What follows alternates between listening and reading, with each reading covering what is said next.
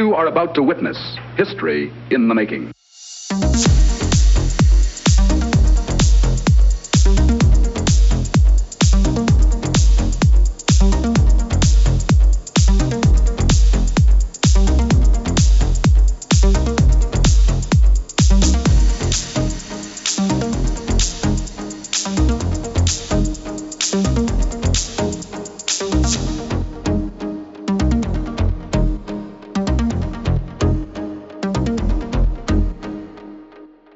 Hello, good morning, good afternoon, good evening, and welcome, and a Merry Christmas to you all as well. It's uh, Pop Culture Gamers uh, show number 133.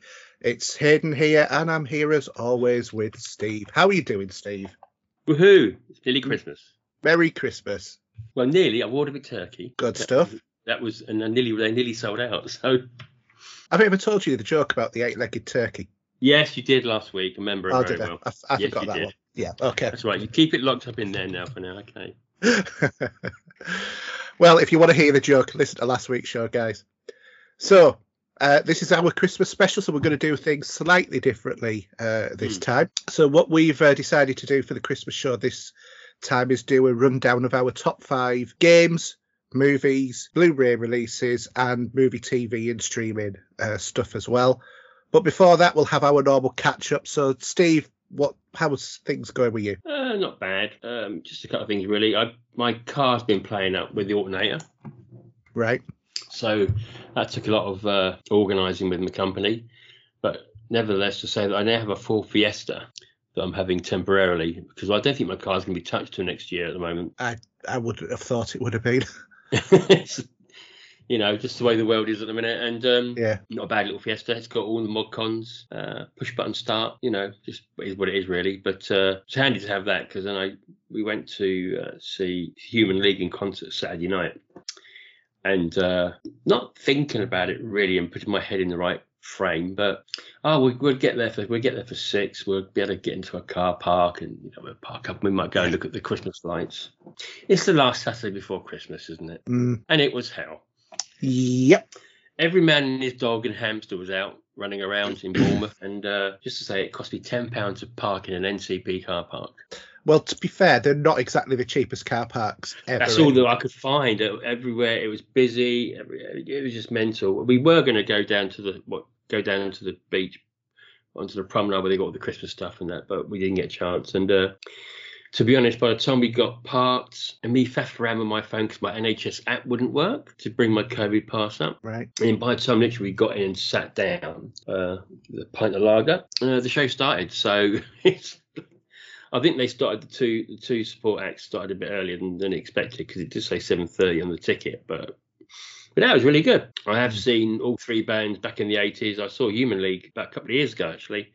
But it was nice to see um, Clare Grogan with Altered Images, uh, who I haven't seen since, yeah, since the early 80s. So that'd be 40 years ago and Tom Bailey, who some of you won't know who the hell he is, but he was the lead man to the Thompson Twins. Yeah. And he did a good set as well. I vaguely remember the Thompson twins. Yeah. Um, and yeah, in Human League, it was the, it was the anniversary of the Dare album, which is 40 years old. Uh, the top song off of that was "Don't You Want Me, Baby," which was uh, 40 years ago. This this time, it was number one for five weeks Crikey. at Christmas. So yeah, it's really good. Everyone in there was same age as me, roughly, all wearing masks. Yeah. most of the time. But when you're drinking your beer and stuff like that, you, you didn't. But uh, there's a few people that didn't wear them, but I think uh, that's their choice. Well, I'm not surprised. I'm not gonna no no no no COVID tonight, but just one thing is that I wouldn't be surprised if tonight, tomorrow night, they'll start to say, well, we're, in lockdown after Boxing Day, but that's uh, certainly what the news is uh, Mm. saying, isn't it? And then having a Conservative leadership election in January, probably. Fingers crossed it can't, but it must surely be about time now. Yeah, yeah. So yeah, not much more. Um, had to buy, put a few things on Amazon for Christmas to tidy up the Christmas shopping. And luckily enough, they're all hopefully coming before the twenty fourth, twenty third. I know my missus has already told me my present's going to be here on the twenty eighth. So, and I haven't given her a list, so I haven't got a clue what it is. Well, to be fair, I, I definitely know that my present for my wife's here because, Because it's, I- it's, it's, it's sitting somewhere near you, probably. it's, it's sitting immediately behind me in the cupboard behind me, and I You- bought and paid you- for it. You mean you're not even going to wrap it? Um, but actually, she has wrapped it. Okay. To be fair, she hasn't Mm. paid me for it, but she has wrapped it. right. uh, what else is there roughly? Um, what else turned? Oh, something did turn up this week, didn't it? What was it? Oh yeah, Bloods. Um, on my Waxwork subscription, uh, an album turned up for that. But due to the world, and actually it's funny because Clare Grogan, when when she was on stage, was saying about they they got a new album coming out for Altered Images. But vinyl, they said they said we, it's a bit delayed because there's a shortage of vinyl Mm. as we're well aware. So there's still a few albums on my subscription that is going to roll over to 2022. I think by the looks of it. Yeah, I mean, I've noticed things like, um, you know, Blade Runner 2040, 2049. Mm, Uh, that soundtrack on mm. vinyl was available everywhere, and it was sort of like 18 quid. It's now over 30 quid because you can't. It's hard to get hold of. Which which which version's that? Just the Right. normal one. I have two. It's just the just the standard, you know, the one that has basically been everywhere. There's nothing special about it. But I was going to buy it. I thought Mm. it's about time I bought that one. yeah. And I went to go into HMV, and it was like 32 quid. I thought, Is that the double? Is that a double album? No, single album, single album. But I'll have to look in a minute. Look at my two copies. I've got got the Mondo copy, yeah, it's not the Mondo. It's just the normal one. And then I got a normal one which I've got for Christmas one um, that year it came out as well. So um, Yeah. I think it's the same. I think it's a double album. It is. You know, you saw it as a single album. Yeah. It's actually two albums in there. Two, All right, yeah. I don't it- think it's Gatefold. No, but it is double album. So Okay. hence the price. Well, no, it was 18 quid. Oh, That's, was it? that's what I'm saying. It, it was cheap Mm. for a record, and Mm. now it's suddenly gone up. So I don't know whether or not they've reduced the amount of number of them that they're producing or whatever. Yeah. But I thought, oh, great. Just when I decide to, I'm going to finally buy it, that happens. I mean, I've got what's delayed. I mean, I've got Mission Impossible three. It's been delayed Right? to next year. That is the one. That's the Rabbit Foot Rabbit Foot vinyl version. uh, and still waiting for the Sparks double album to ship with Waxwork, which is the soundtrack theoretically to the um, to the to the documentary movie. Yeah. And subscription wise, I don't know how many more we got to come, but I've seen the pressing on their YouTube, not YouTube, on Instagram, but waiting for the Carrie album to come out, the double double soundtrack for that for Yeah. the Sissy Spacek movie, which um, I've been after that for years and years. So yeah, just a couple of bits and pieces because it is difficult. I mean, there is a lot of vinyl you can pick up on Amazon, for example, Mm. but uh, yeah, some stuff is to just. I mean, I think what's going to happen now with the Omicron getting in the way, it could slow it down even more. Yeah. That's the problem, isn't it? Mm. But mm, it is what it is. They'll be, you know, they'll be here eventually. They're bought and paid for. So anyway, how about you? What you've been up to other than maybe going to the cinema, probably from what I can gather? Yeah, I have been going to the cinema. In a matter of fact, I think for the last six weeks, I've been every week Oh, okay. uh, with one thing and another. I think it, it was sort of like started off, it was whatever movie I watched before No Time to Die. Mm. And then it was No Time to Die. Then it was another one. Then it was another one. Then it was another one. Um, so anyway, I've been to see the new Spider-Man movie. Yes, it's done rather well on the box office takings, apparently. Uh, it should do because it is the uh, best superhero movie, and I'm going to say this of all time. Yeah, okay. It beats Endgame, which was my previous Well, best one, but it beats it in a different sort of way. But I'm not going to spoil it for everybody. All I'm going to say is, if you haven't seen it and you've got something important, like you can, you either go and see the movie or you don't buy your wife a Christmas present. Screw the wife. You can get another one. Get a divorce. Get another one. Just go and see the movie. I'm going to dig out my, my voucher, which I can't pre-book with. I have to take it with me. Yeah. So I could use it for that. But uh, go go and see it. Just Really, looking at looking on looking on one of my Facebook posts to someone who I follow that gets involved with Wrong Reel, uh, she works for Sony Mhm. and she's been involved in the promotion for it. And globally, it's 584 million Yeah. so far in what, less A week. Yeah, probably about a week. Yeah, it is absolutely. Imagine everything you would want Mm, in a Spider-Man movie, and it delivers more. mm. And that we, you know, that there's been rumours. Oh I'm, yeah, I'm I'm not confirming or denying, No, no. But all I can say is, uh, in terms of the characters that you do know from the trailers that have appeared in that movie And in the press conferences. and in the press conferences, Mm. it is so they've tied everything up really brilliantly.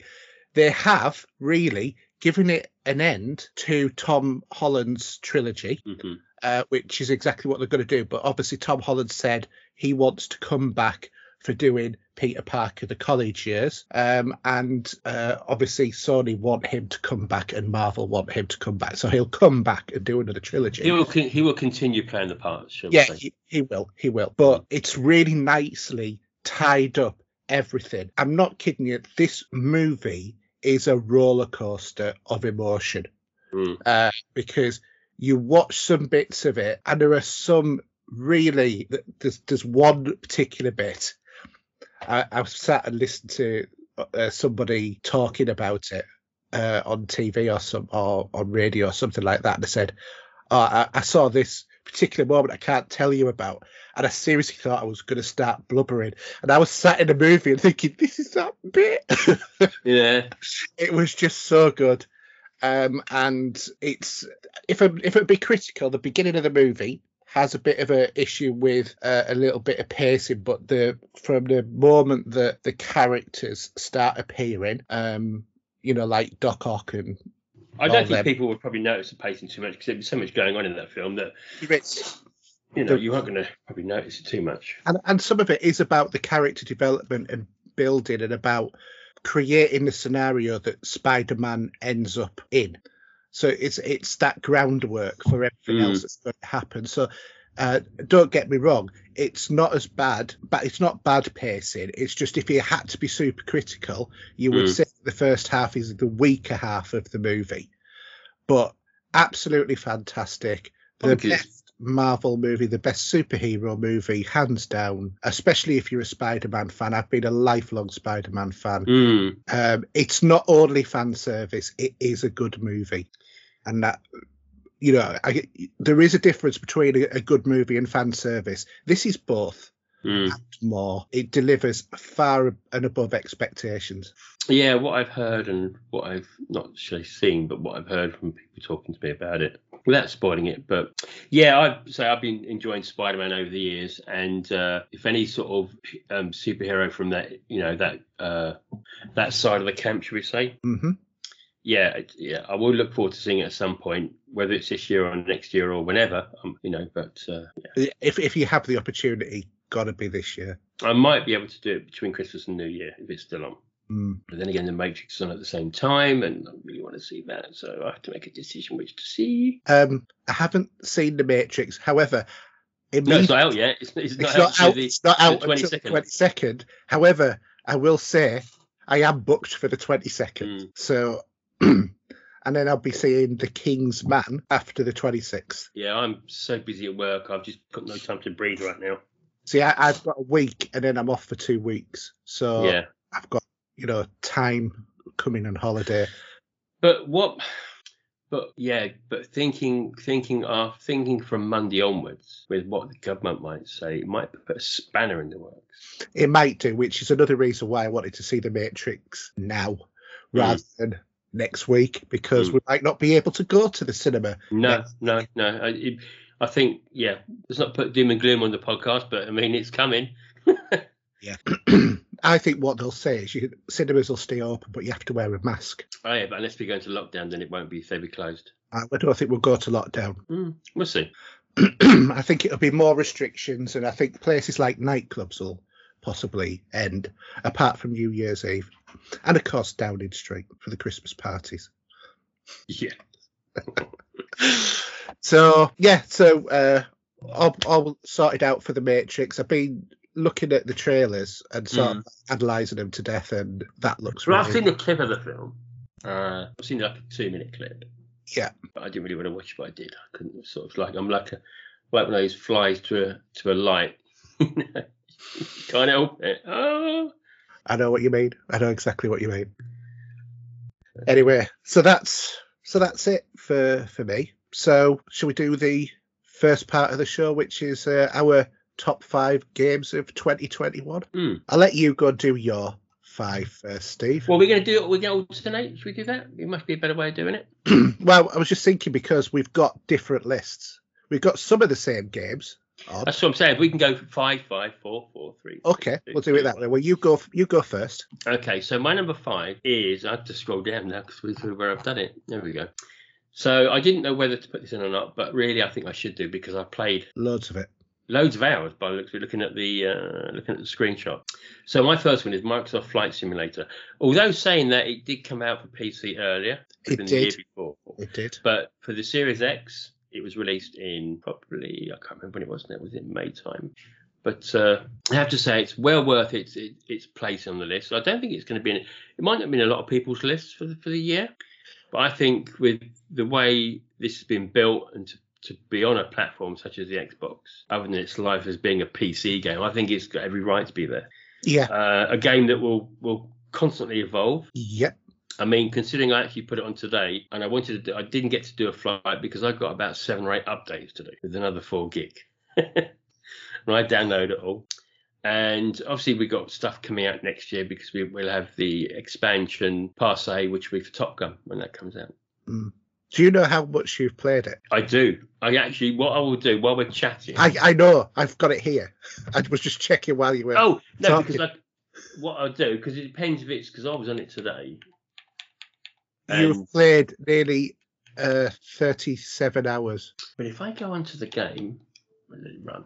It's got my flight. You know, like you have, you know, your flight time for flying. Yeah. And I think it was a bit more than that. So I Uh, don't know how it, I don't know how it works out. According to the Xbox console companion, you've Hmm. done one day, 12 hours, 43 minutes. Right, which is a flight, maybe one flight somewhere if you want it. That'd be a flight around the world, wouldn't it, for that Yeah. So, But uh, I really wanted to get on. To, I wanted to fly to the Isle of Scilly, or at least fly over it because I want to see how small it is. Yeah. Because we got we got some some work out there, which got delayed because of the, the hurricane. And apparently the street is not very big. But you could carpet it in under a day.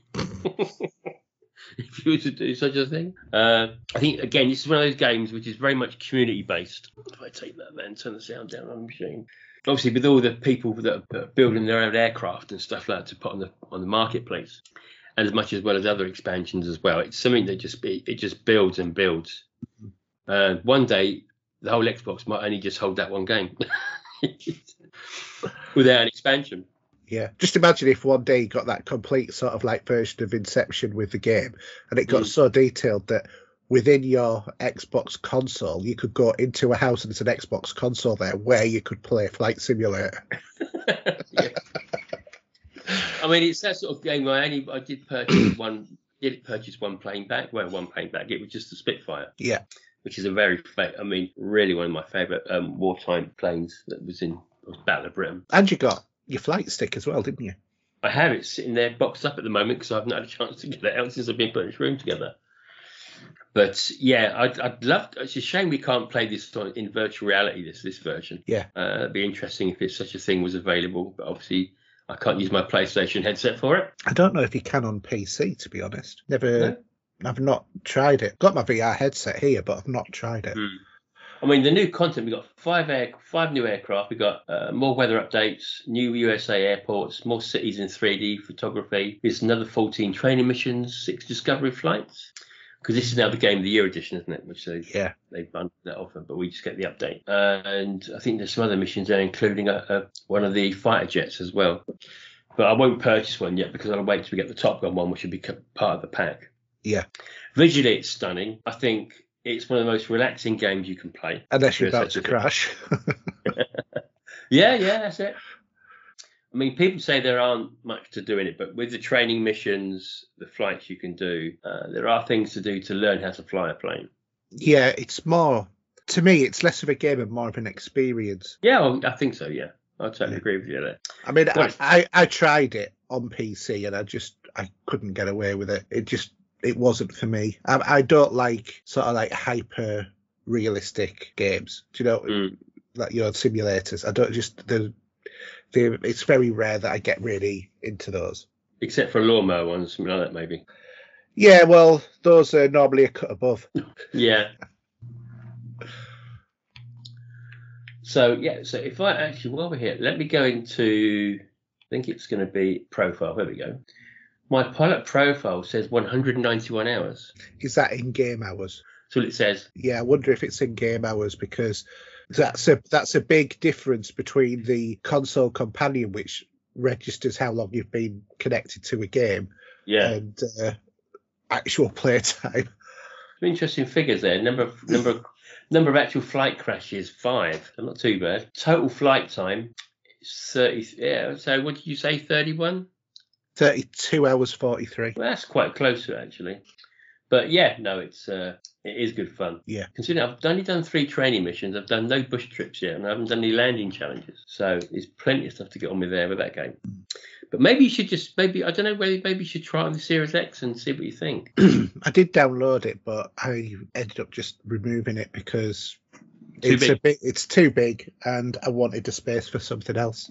I get that. I do. I mean, my Xbox Series X at the minute is probably sitting at. Let's have a look. I've got 48 gig left, Mm, and that is only with one, two, three, four, five, ten. That's 11 games on there. yeah, You know. But if I was to say to you how much the uh, the, the the game plus save data is, the save data is 41 gig, and the game is actually 114. yeah. So that's a pretty chunk of a size. It's a hell of a chunk of a size. It Mm. takes if if you had that permanently installed on your uh, Xbox, then it'd give you about the same amount of memory left as Yeah. you would have on a PlayStation Five. because because obviously the way this game works is you can actually play the world online if you wanted to, and that would save you 59, 60 gig. yeah. But I've actually downloaded it all in case the world went apart and I could still play it. So yeah. Okay, what's your number five? My number five is I, I've put this on because it's not quite my kind of game, but Hmm. and I'm gonna I'm gonna put a caveat on this. I've restricted my top five to new games that were released in 2021, not games I've played, and also not older games that have been made up to 60 FPS with whatever jiggery pokery by either you know PlayStation or Xbox. Well, I've only got one like that in mind, but then I'd say that's more than just an upgrade for that game because it's built from ground up. But other than that, they're all from 2021. yeah, I mean, as you know, I've you know I've uh, been playing Assassin's Creed Odyssey, and I could have said, "Oh, Assassin's Creed Odyssey" because it's had the PS5 upgrade, blah blah blah. But no, I, No, I these are all yeah, these are all games that have actually physically had a physical had a release. physical release this year. Hmm. So um, for me, uh, I've not played that that many sort of like new new releases, but I think that there hasn't, in terms of good quality new releases, I feel this has been a really poor year. Um, you know, it unlike say like previous years, Mm. I think we've seen a lot less. We, I mean, there's been a lot of games released, but I don't think we've seen like the the AAA blockbuster games uh, as much as previous years this year. Uh, but for me, the number five is Returnal. Okay. So that's the PlayStation 5 roguelike shooter, um, where you know, as a shooter, it's absolutely great. I love it as a shooter Mm. um, and I love the exploration aspect of it and the changing environment, which makes it a bit of a challenge to navigate your way through. Um, and I know that as a rogue sort of type game, and it has that mechanic of resetting every time you die, but ultimately that Mm. was the thing that turned me off this game. Because if you had the slightest stop of concentration or someone came to the door and you had to go, you know, you think, I'll just put the controller down for a second, you come back and you were dead, Mm. sort of thing. Um, and then you then you started the loop again, and I just ended up finding that to be quite frustrating. But I know a lot of people really love that as a challenge. And when I was playing it before, that feeling of I'm sick of doing this loop now started to Mm. kick in. I was enjoying it so much. I think what they should have done is done to done like uh, the easy version, easy with inverted commas here, saying uh, you can save at any point and you know you can progress that way, and then the Yeah. hardcore version which has that reset mechanic. If they'd have done that, this game would have been a perfect release for the PlayStation 5. As it happens, eventually I got fed up of it, but I really enjoyed playing it at the time. And Mm. for me, it was at the time one of the best games I'd played on a PS5. Because it was it the first game you played on the PS5. No, no, that was Miles Morales. Because I'm surprised, actually, I know it's not in your list. Is that, did you play Ratchet and Clank by any chance? No, No, I didn't, and that was also released last year, I think, as well. I think it was Oh, November yeah. release. It was when it when it came out when the machine came out. Yeah, course, yeah. Yeah, so um, anything like you know Spider-Man Miles Morales, uh, Morales that's uh, not not being classified because it was a launch release. Mm. So that meant there was a few good games I could you know I couldn't really talk about because I could have said Assassin's Creed Valhalla, but that was last year. Yeah, that was yeah, a lot of Yeah. console launch time, wasn't it? Really? Yeah, exactly. So um, you know it, how I've done my list is a bit restrictive, but Oh no, we we we both done the same. They came out in 2021, wherever they are. It's, it's, Yeah. it is, you know. but like I said, I, I don't think uh, an, an adding an enhancement to an old game is a re-release. That's just adding an enhancement. Yeah, well, I suppose. Well, then again, I could have said um, Destiny 2. no, no, no. Well, you, I could actually say the expansions because they do come out during the year. But Destiny 2 is the base game, isn't it? So, Yeah. but um, you know, you got something like um, Alan Wake, which is a physical game that was released this year, although it was a remake. But that Alan, I, I almost considered putting Alan Wake on because Mm. Alan Wake is a new game. It's or a remaster of the old game, so that Yeah. would be fair. But a game that is was already on sale that had you know Mm. last year that has had an enhancement is, is that's different. Yeah. Thinking about Assassin's Creed or, or games that have had enhancements that I've been playing, uh, I don't know whether or not you're aware, but Assassin's Creed Odyssey has had some new free DLC after all these years. Was it? Yeah, and it's also linked to the uh, another uh, piece of uh, DLC, which is also on Assassin's Creed Valhalla. Is it automatic? Does it automatically download? Does it or not? Uh, I think it's automatically as part of one of the updates, and it Mm. comes up on your uh, mission log if you're the right level. Oh, okay. Oh, look, Assassin's Creed needs an update. Yeah, there you go. update then. There you go. Yeah, go but for it's it's it's uh, free uh, free to download, which I think is really cool after all these years that they've just released a little bit of DLC. Because what was it, 2018, something like that? Assassin's Creed. really? Yeah, because they've obviously had Valhalla, and then there was a Mm. couple of years before, wasn't there? Uh, yeah, 5th of October 2018. God. So a three-year-old game has had brand new DLC. Mm. There we go. Uh, but I've almost completed it now, like 100%, including all DLC. Yeah. I've got like, I think I've got six trophies to get. Another 13 gig. There you go. Yeah. So, do you want to do your next game? Okay, so this to be sort of a. We're going to go backwards and forwards a little bit, but even though I haven't played enough of it, I still think it needs to be in the list, and that's the Mass Effect Legendary Edition. Yeah, that's your number four. And that's my number three, surprisingly enough. uh, again, this may well be a, a redo, however you want to look at it. Yeah. But built from the ground up with all the, the, the first three games, uh, it's worthy of being in anyone's list. I mean, can't believe it now. It was May 2021 when this came out. I know it's crazy, isn't it? And for such a good game that it is, I mean, I still think that I think number two is my favourite of the three. He's thinking about it now. Yeah, I, I, I would go with that. I, I think it is. Hmm. But now it's only, I mean, you can pick it up at Argos for fourteen ninety nine at the moment. I know. I mean, when you think about that, you're getting th- uh, each game for five pounds. Yeah. That's a lot of game for that amount of money. Mm, it is. I mean, the, the the enhancements. Obviously, they they they they gave it a little tweak for the uh, for the Series X, and there And was a, PS5. yeah yeah. For, I was just to say for the new machine, should we say? Yeah. Um, and he did a grand job of doing it. It just looks it looks superb. and the, it's a fantastic story. And I'd heard a rumor that the next Mass Effect is going to be the continuing adventures of Shepard. Or Shepherdess. Yeah, either That- Shepard or Femshep, whichever. Femshep sounds like a dog. it does, Yeah. doesn't it? Femshep, come on, come on, girl, come on. It just doesn't sound right. But the she- character of Shepard, whether Mm. male or female, that's supposed to be the uh, center in the next one. So I'd heard on a rumor. I don't know whether or not that's been confirmed or whatever. But Yeah, I really hope it is. mm.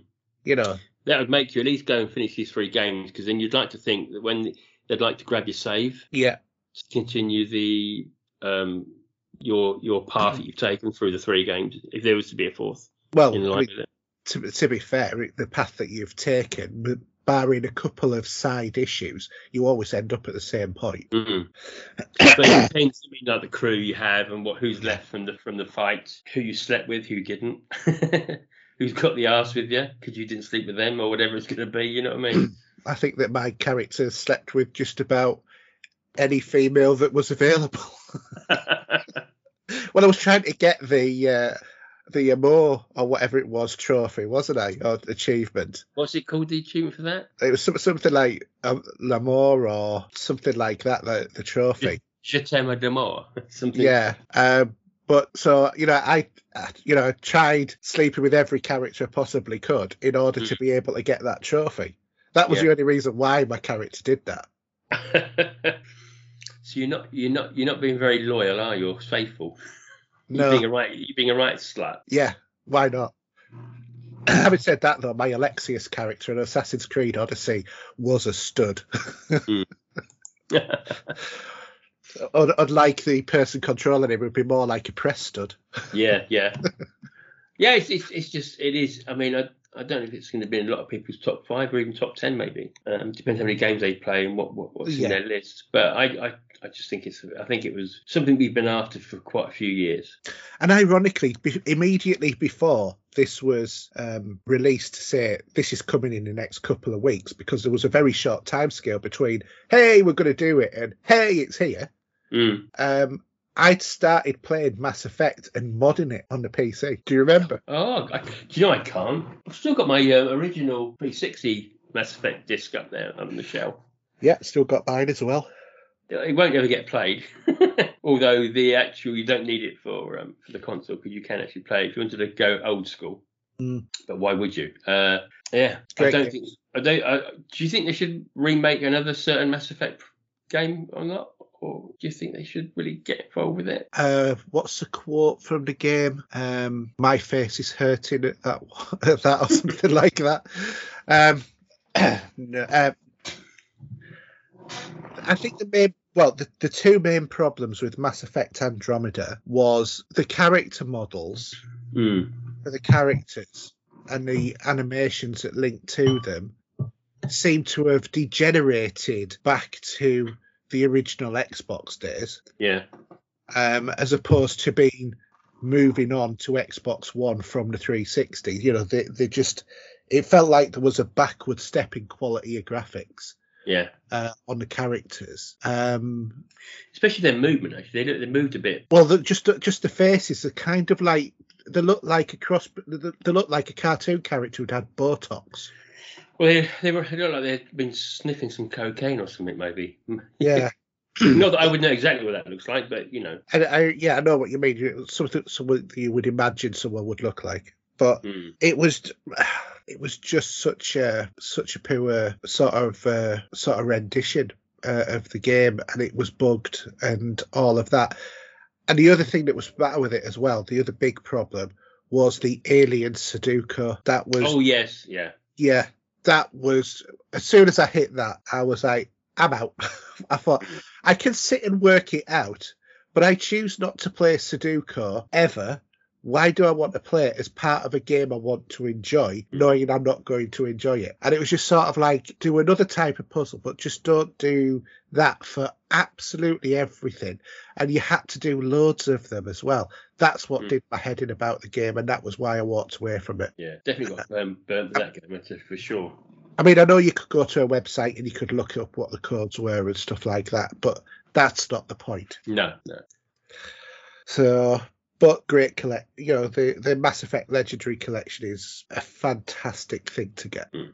especially if you've never played it. If you were too young to play Mass Effect when it was out on the 360, I think that'd be a great thing. I mean, I'd love to be in that position again. yeah, I, I to be able to love wipe my memory of playing this game and then just replay it now. yeah, it's, it's just sort of like, could I have like maybe an accident where something hit me on the head? I lost my memory of playing this game, and I get some time off work to recover, so I can play this game and enjoy it new. I think Mm. get my memory back. That would be quite cool. Not exactly 10 second Tom, but you know what I mean. Yeah, You'd never start the game if you was him, but uh, you know what I mean. yeah. But no, good, good choice. Like I said, that was my number three. So, uh, my number four is Little Nightmares Two. Did I ever play that? I, don't, I did or not, to be ridiculous. Do you know what game it is? Yeah, because I do own. Little Nightmares. I'm sure I do. Let me have a look. Yeah. While you're going to be rabbiting on. So, for those of you who don't know, Little Nightmares 2 is a puzzle platform horror adventure uh, from uh, Tarsier Studios, and it's published by Bandai Namco, uh, sorry, Namco Entertainment, um, and it's a sequel, or rather, the prequel to 2017's uh, 2017's Little Nightmares. So the story precedes the events of the first game, uh, and you follow uh, Mono, who must work with uh, Six, who was a pr- protagonist from the first game, or the you know the Little Nightmares one, uh, to survive the horrors of Pale City and discover what the dark secrets are. Hmm. Yeah, I got the first game. I'm just looking. I can see it in my list. I love the first game as well. It, it's um, it's a very sort of, in a way, traditional kind of platformer, but with that 3D aspect uh, to it. Hmm. And I just enjoyed this game uh, so much. There is no spoken words in the game, but you can understand what the characters in the game are kind of like saying. It's not an easy game either. You know, there are lots of things to sort of catch you out and stuff like that. And you have to, on some areas, really figure out what's going on and how you can escape a specific room and that sort of thing. Hmm. Um, and a lovely, lovely, lovely twist at the end. The end is brilliant of that game. It really does have a good twist to it. Well worth playing. Uh, you probably pick this up quite cheap nowadays. It's available on Xbox, PlayStation, and PC, and also Switch. So you know, unless I don't know if it's on Stadia or whatever, but if you've got any access to any of those, try this game. It's really good. Hmm. Yeah, I should go back to the first one to be honest. Yeah, I completed the first one. Um, I didn't get 100% gamer score or trophies in it, Hmm. but I did enjoy the game. Yeah, very different. Very, very one of a kind again, isn't it? Sorry, Very one of a kind sort of game. or two of a kind in this case. With the But- uh, for, for a scrolling platform the way it is. yeah, it's uh, it's it's a good take on the on the platform genre, Hmm. and the the models and everything they look so good. So definitely worth a worth a pick up. Hmm. Absolutely. Right, Steve, do you want to do your number three? Because mine, I've already said mine. So yeah. So my number three was one you won't have in, the, in your little list is um, Halo Infinite, and I'm just classing it as the, I haven't really played too much of the multiplayer because that's really a separate game. Yeah. Because that is free to download. Uh, mind you, so is this, but it's just they're just two separate items, but they will be in the same platform. But I think from what we were going to get with Halo Infinite to what we got now, I'm really pleased. It was delayed, and the way the sandbox works, as much as I played it, although uh, again, it's other games stop you playing other games sometimes. The experience I've had so far, I've really, really enjoyed it. yeah, so the whole thing's out now, isn't it? Yes, it is. Yeah. I mean, the only reason why I've not played this is because I've been concentrating solely on Odyssey because I Mm. want to 100% the game. Yeah. That and I've been that's been to the detriment of everything else. Um, but also I'm just still enjoying that game so much, and there's still question marks on my map that have not been opened. I couldn't believe it. I even today found another, uh, you know, uh, jumping point, you know, synchronization point on the game. I thought I'd got them all, but I'd just not discovered the fact that there was one in this particular area. Mm. And even though I'd run through it several times, it had not come up. So it was just sort of like, wow. But it just goes to prove the immensity of that map. But um, Halo Infinite, I'm really looking forward to playing that. I think you'll enjoy it. I mean, we've had some, we've had a bit of co-op time on the other games. Yeah, we have. And when this music starts, it just gives me goosebumps. And it's got that feel of the old Halo with the new, you know, it hasn't got the clunkiness of Halo Yeah. that we we critically moaned at, like most people have. But it's still got the base of what Halo is about and what it is, even with Yeah. Master Chief. Obviously, with the improved graphics, um, he's obviously he's now Batman because he's got the uh, The repelling uh, the repelling line, line, zip line. zip line. And because it's called Halo Infinite, I should imagine this would be the base of the rest of what they ever might release. Mm. The same way Destiny 2 works, I think you'll end up with other stuff being attached to the game, Yeah. or even maybe more maps and worlds that might you know might come onto it. Who knows? But I'd like to get over get through the campaign at some point. There's I don't think I you know I've not it doesn't actually tell you because you know you normally can go back and see how many how many map how many um sort of different um, areas there are for the campaign. Yes. It doesn't really tell you, so I can't really say how much I've played, but it's just it's an Xbox game that sits with me uh, as as what Xbox has always been about. I mean, it was its baby anyway. Mm. I haven't. Have you been watching that documentary yet? No. So I've downloaded it or purchased it for free on the Xbox itself within the uh, the movie app. I've only just started, but I'm looking forward to getting to that part of the point where I'm only in the first chapter where they just they're talking about how they were railroading people in Microsoft to get you know to push forward this idea of a games console. And yeah, no, it, it looks great. It plays well. If if I was to say one thing, would I want it to have the same sort of shooting mechanic as Destiny? I don't know really because I think I'm probably happy with the way it works at the moment. Yeah. Because I- it would be I presume it's not massively different. Well, when you zoom in, for example, you don't have the whole weapon come in your face with a with a crosshair. Yeah. It still is to your left, to your right of you, hmm but then you have a massive crosshair in the center of the screen Yeah.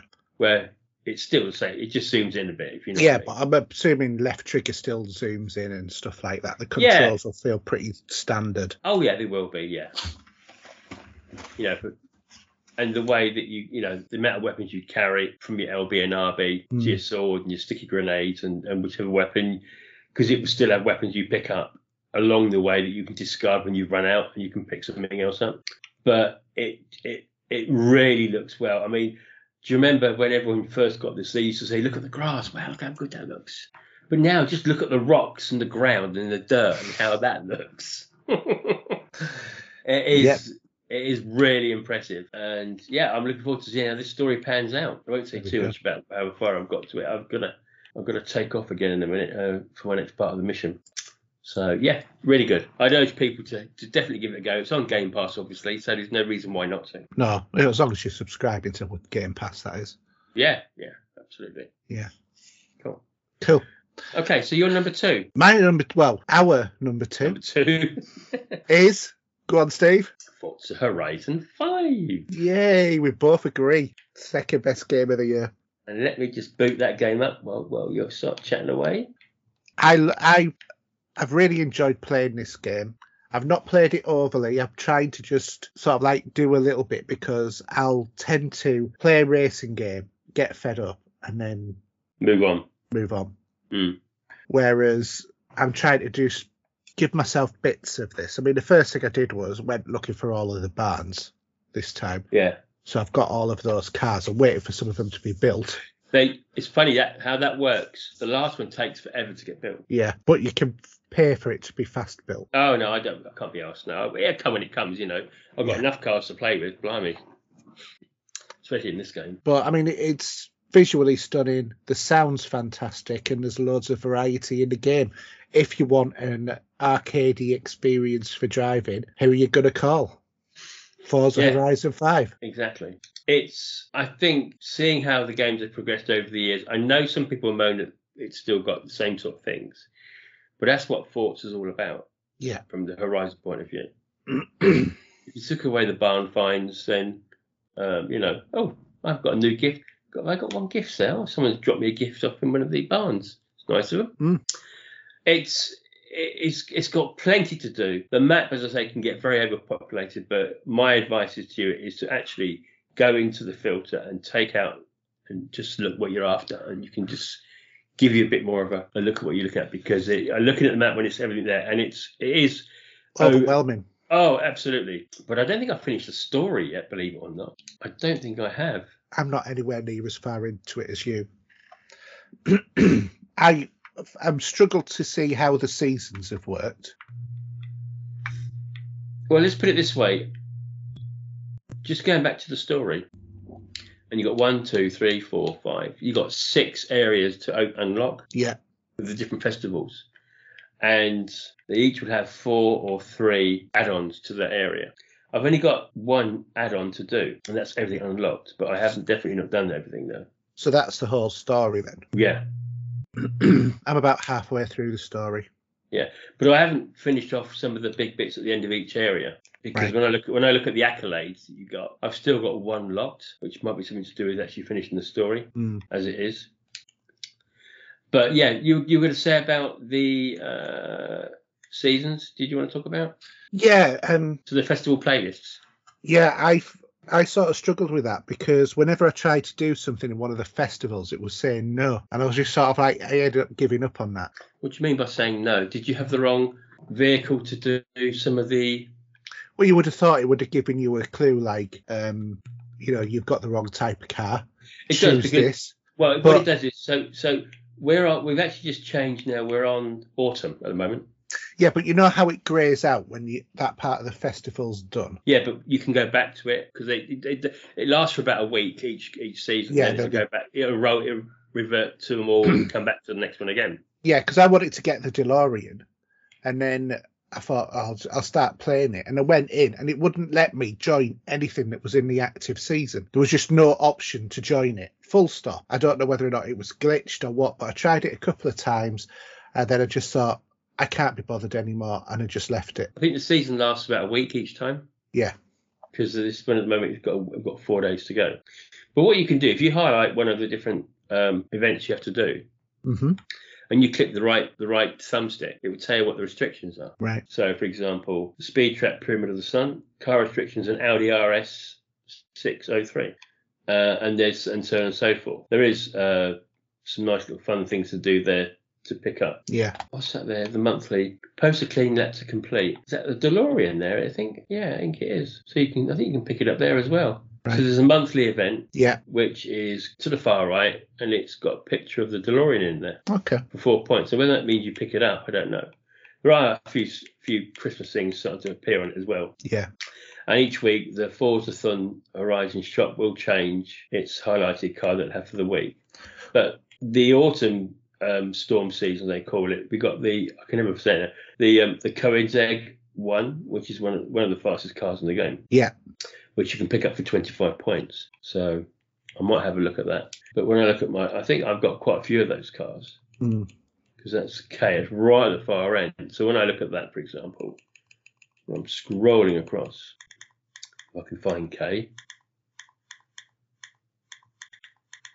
There we go. Yeah.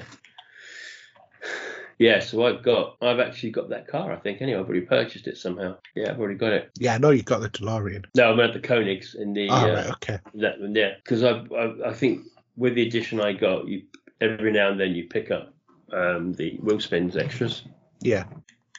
So I had four wheel spins today, which I got nine cars out of that, Nice.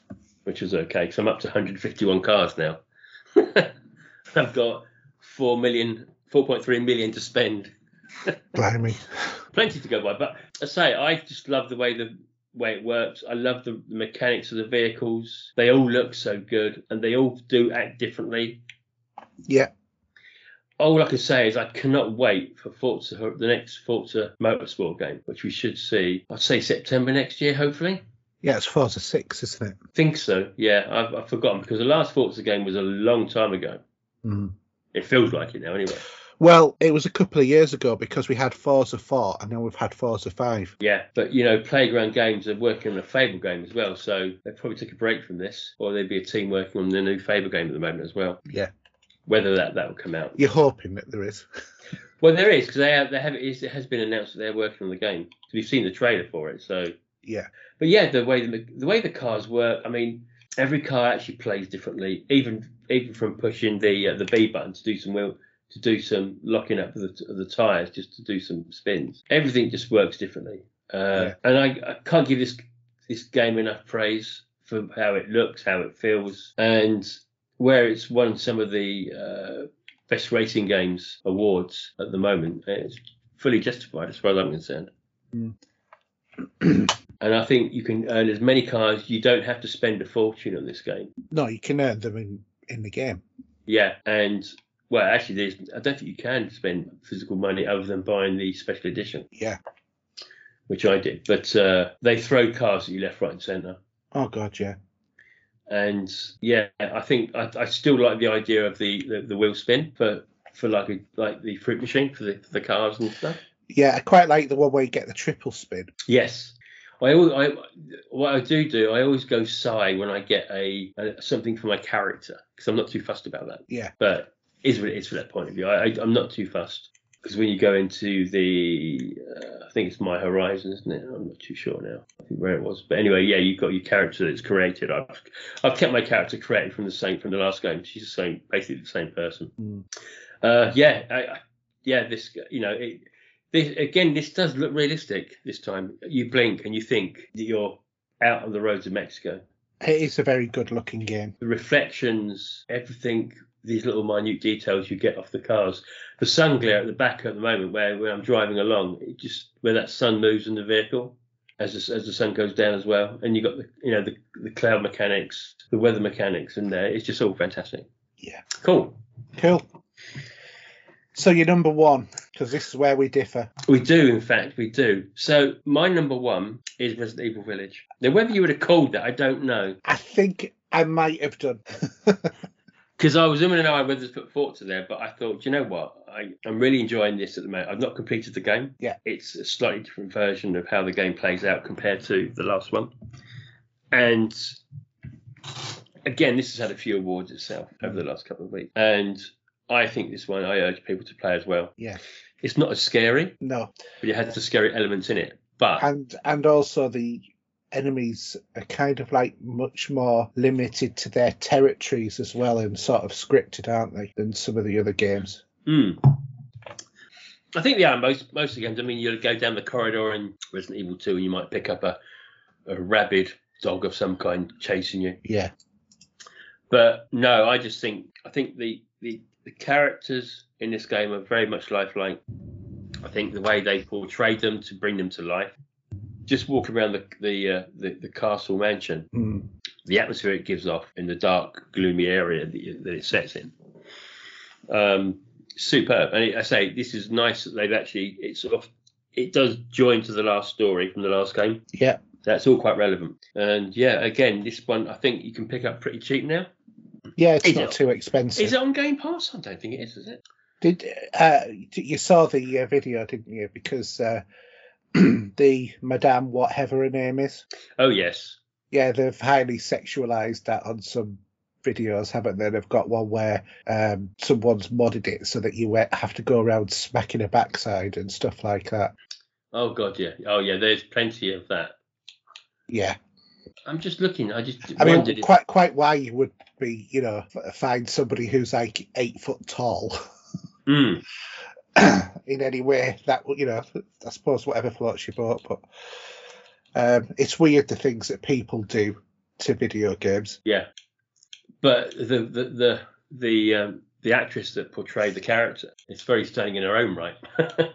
Yeah, so whether or not they did um, use her to a certain degree for the character, I don't really know to be honest. Just trying to see if any of the Resident because some of the Resident Evil games are on there, aren't they? I'm not too sure if they are or not. Well, maybe they're not. Then I can't see them there. But anyway, yeah, it's it's probably pretty. If you go into the, the Microsoft store, I'm sure it's pretty cheap to purchase. Well worth it too. Mm. You know. Anyway, what's in your? Because I'm actually not looking on the screen at the minute, so I, I don't even know what's on your number one. my one is Hitman Three. Oh, that is very much a beloved uh, franchise of yours, isn't it? yeah, I mean, it, it never used to be years ago, but uh, particularly with these three Hitman games and Absolution before that, Hmm. definitely uh, something that I was uh, into. Uh, this is obviously the conclusion to the Hitman 3 trilogy, which is great. You know, uh, great because I think they're going on to do Bond games next, so I understand. Uh, yes, they are. Yeah. Um, so in terms of uh, Hitman 3, what I love about the, the games is the fact that there is so much variety uh, in the games. They have the things like the elusive target, stuff like that. Uh, there's Yeah. new stuff every month. I think it's uh, I think it's uh, absolutely brilliant. Um, I really enjoy uh, the franchise. There's loads of variety for how you can complete a, complete a level. Mm. Or you know, you can uh, well, like I said, there's loads of variety. You can either do a stealthy sneak, you can get dressed up as other characters and uh, you know infiltrate places that way, or you can Mhm. Do whatever you like.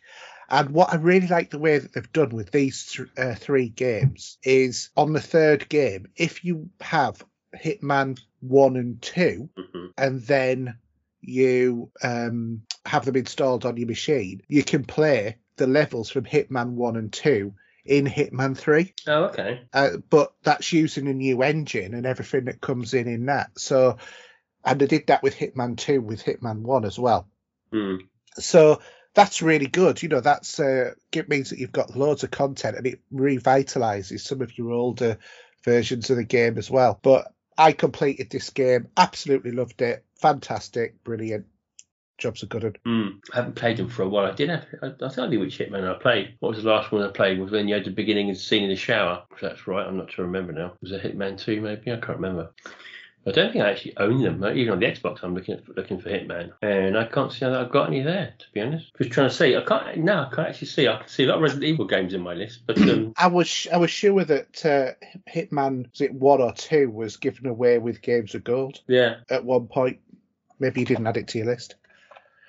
They are really good games. You should try them, Steve, if you've not had a go. yeah. No, I have. I have played. I do remember playing some of the games back in the day. So I've got. Oh, what have I got here? Um, I've got the first Hitman. Yeah. And Games for Gold. Yeah. Oh look, I can download that regardless. Yeah, look at that. There you go. I think it's Sony now, though.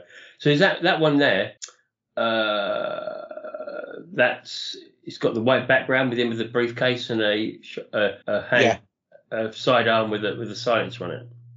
There's some, Yeah. there's some good. There's there, there's a lot of good content in the Hitman games. So many different ways of killing people. You know, you can make things look like accidents. You can go in all guns blazing. You probably won't live very long, but you can. Uh, or you can do that stealth run. Yes, I, I do you know this, that might have been the this Hitman might have been the last one I played actually. If I look, I'll leave the video running while you're chatting about it. Um, But you you want to tr- you want to try Hitman Three because the environments are really beautiful.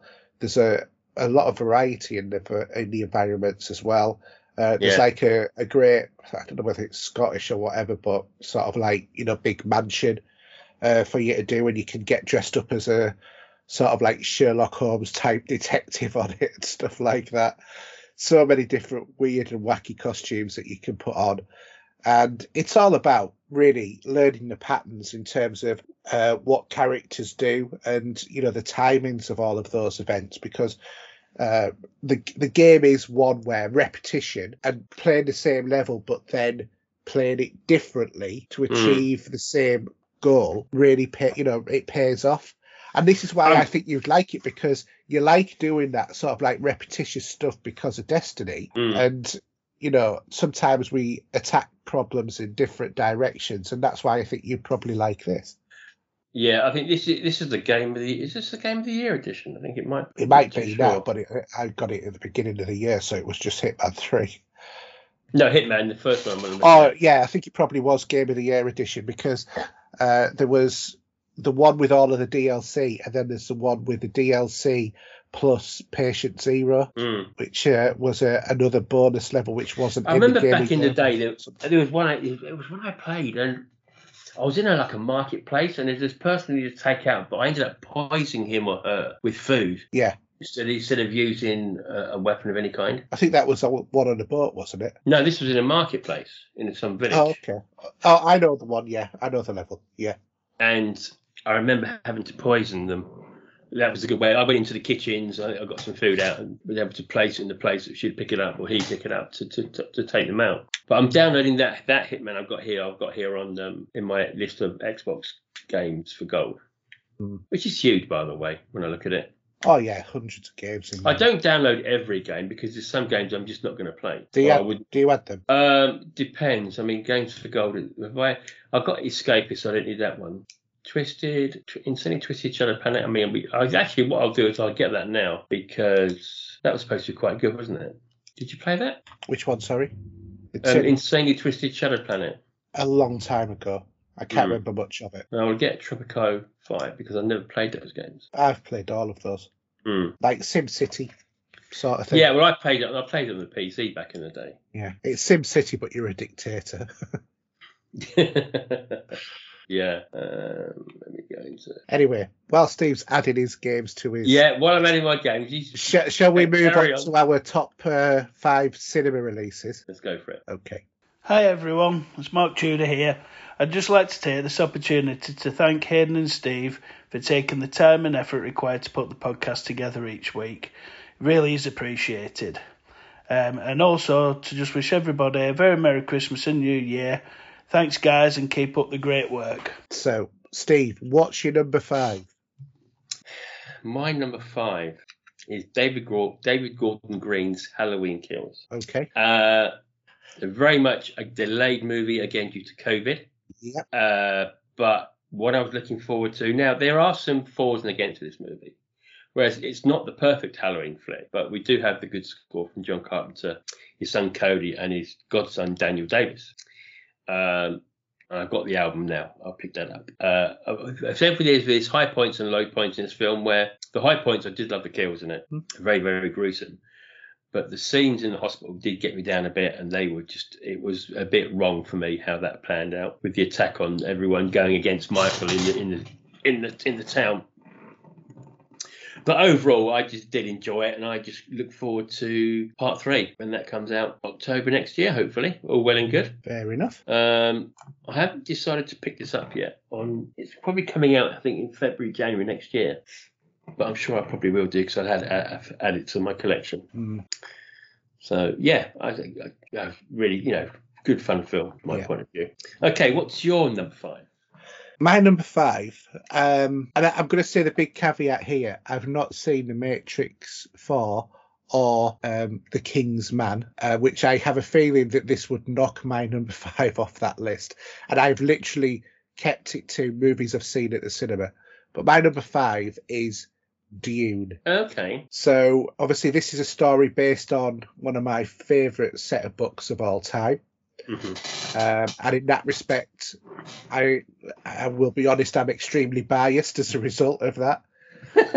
Uh, the, but the, there's nothing wrong with being biased. no, the uh, the book is, I think, exceptionally difficult to translate to the silver screen due to the way that the narrative style is within the book, which seamlessly flows from uh, the different characters' actions and you know comments on what they've said to their internal monologues and Yeah. there isn't any gap in between that. It just goes on you know quite seamlessly uh, to it. And um, it's due to that narrative style uh, and the characters thoughts that that's the method that the uh, story and the details of the story are Mhm. carried forward in the book. But you can't do it so much as well on a film. This is something that David Lynch struggled with in the 1985 version of the movie, which, in Mm. my opinion, it's one of those Marmite movies, is that? But in my opinion, it's a classic movie. Oh, I totally agree with you.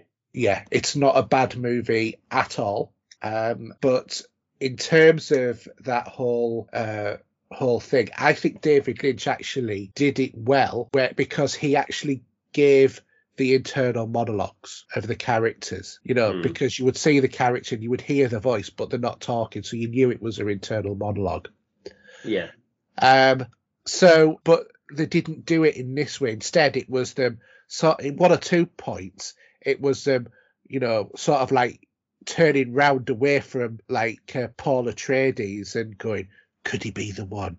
Could he, you know, you know, could he be the Mm. Kwisatz Haderach? And it just sort of like people wouldn't do that in real life.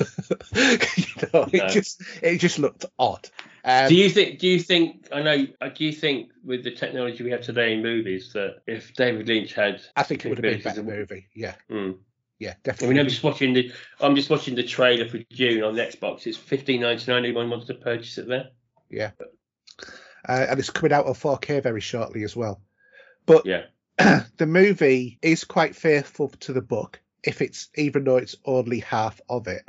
And there are things Mm. that are in this book that are not in the the David Lynch version. Like, for example, uh, a lot of the communication was done by hand signals in the book. And that was translated into this movie uh, as well. But what is different is the fact that key characters like Emperor Shaddam IV and the uh, uh, Feyd-Rautha are not present in the movie at all, Mm. which is odd to say the least, uh, because they're sort of like main characters. And if you've watched the other uh, and that Feyd-Rautha is the character that is played by Sting in that movie. Um, so there are there are strange things that are missing, and some things that have been put in which weren't in David Lynch's version of the movie. My opinion is here that David Villeneuve has really taken on. Uh, you know, he's, he's been clearly aiming at making this a visual treat with a unique look and feel of unmatched epicness. That's what Mm. he was going for. The world itself, the whole world feels real. It feels whole. The environments look like you could go there. The ships look like you could get on them and travel to another planet or fly across the planet or whatever. Um, so in that respect, and the the uh, battles, uh, the, you know, the the battle sequences, they're just a visual treat as well. You know, with the way that the shields work and stuff like that Mm. you know the the visuals are vast they're very stylized um timothy uh chalamet plays a good paul atreides. I still like uh carl maclachlan's one more to be fair but you know we, we all have our favorites and while the epicness of Dune is you know clearly the movies or you know the attempt at getting there is clearly what people would think would be the strength it's also its absolute weakness of the movie as well because the pacing of this movie is shot to bits. Slow as? If it was, I'm, I'm not kidding you, an asthmatic ant being given the wrong address with the wrong sense of direction and no compass and not knowing where it was, not speaking the same language as everybody else and asking directions of aliens who've never visited the planet would find Mm. its direction quicker than this movie. Um, it's just, it's just so slow, and most of it is dreamlike sequences with Zendaya taking up most of the slowness. Mhm. The other thing as well, and now I love Hans Zimmer. He's a great composer. You know, he's one of my favourites. But the slowness of this movie is not helped by Z- uh, Hans Zimmer's really surprisingly unsus- uninspiring score of the Mm. movie, which the most of it is normally a series of long notes rather than an actual epic soundtrack.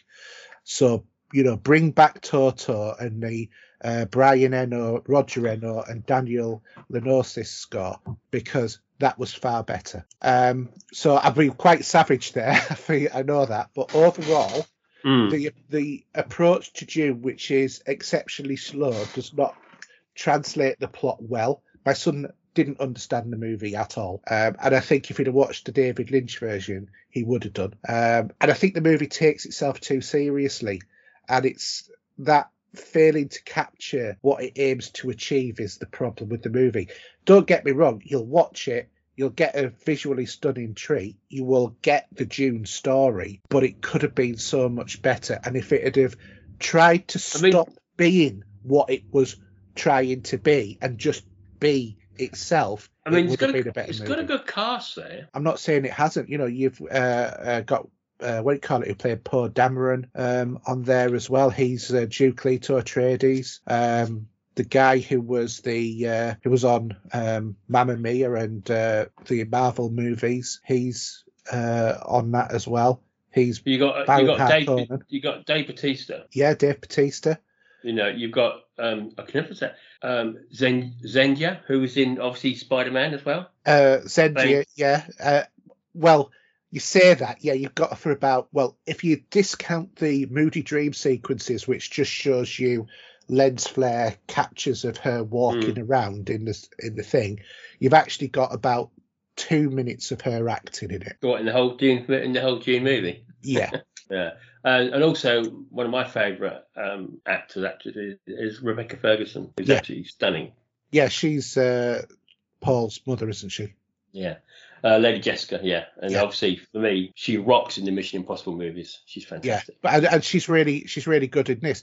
There's nothing the matter with the the cast. the The acting's great. It's just the pacing of the movie, and it's like one of your other movies of stop doing slow motion in movies so much. when you when you actually get a movie that the the a third of the movie is slow motion, you've done it too much, Mm. Zack Snyder. Ah, don't spoil my top five. Wait. so, but I'm not saying it's a you know it's a, a terrible movie. You'll enjoy it, but as a, somebody who knows the content, this is a fail Hmm. for me because they they took themselves too seriously. They needed to just take a chill pill, let it be what it was, stop trying to you know look cool, and actually give us the movie that we want, and it would have been a better movie. Hmm. That's my opinion on it anyway. So, but like I said, still in my top five. But that's probably because I've only seen about six or seven movies at the cinema. Well, I haven't seen as many as I want to see because No, it's just time and effort and, and money and all that. Yeah, So the only films I'm talking about are the ones I've actually physically seen that are favourites of mine. yeah, And obviously, obviously whether or not Spider Man would, if I'd have seen Spider Man, would it be in there? I don't know. Um, you know, to be honest, there's films I haven't put in this list which I really enjoyed, which was the Fear, the, the Fear movies, the three of those. Yeah. So you know, it's it can be difficult, but I'm thinking, what movies would I watch the most again and again? I think that's how I sort of work it. You Yeah. know, I think you you know you're gonna your top five is gonna be films that you've really enjoyed that you'd probably watch again and again and again. I think. yeah. But I would go back to David Lynch's movie over this version. Well, we'll get to get to that a little bit later. Yeah.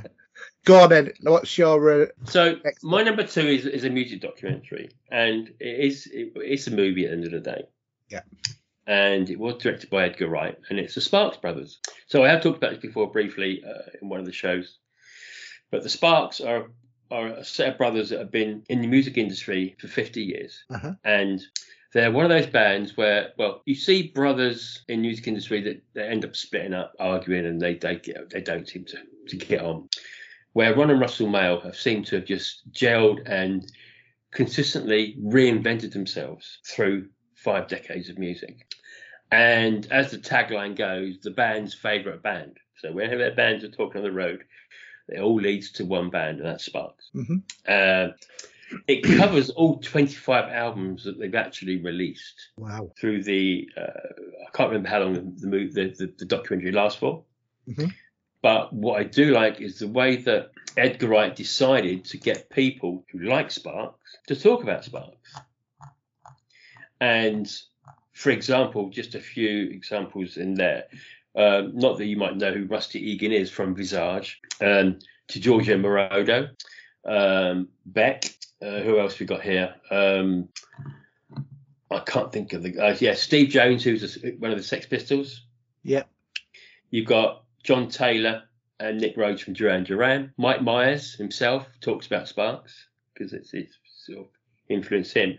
So all these people talk about their thoughts and, and how much they enjoyed the mm-hmm. band in their lives, as well as cutting in with Ron and Russell, talking about their career from being teenagers to, to now, basically. And I just think if there's a music documentary how it should be done, Edgar Wright got it off to a T. It is quite. I think it's over two hours long, and I can't remember how many times I've watched this now. I, I do own a. I do own it digitally. I do own a Blu-ray copy as well, and I wanted the Blu-ray because it comes with the uh, full live concert from London Mhm. on the second disc.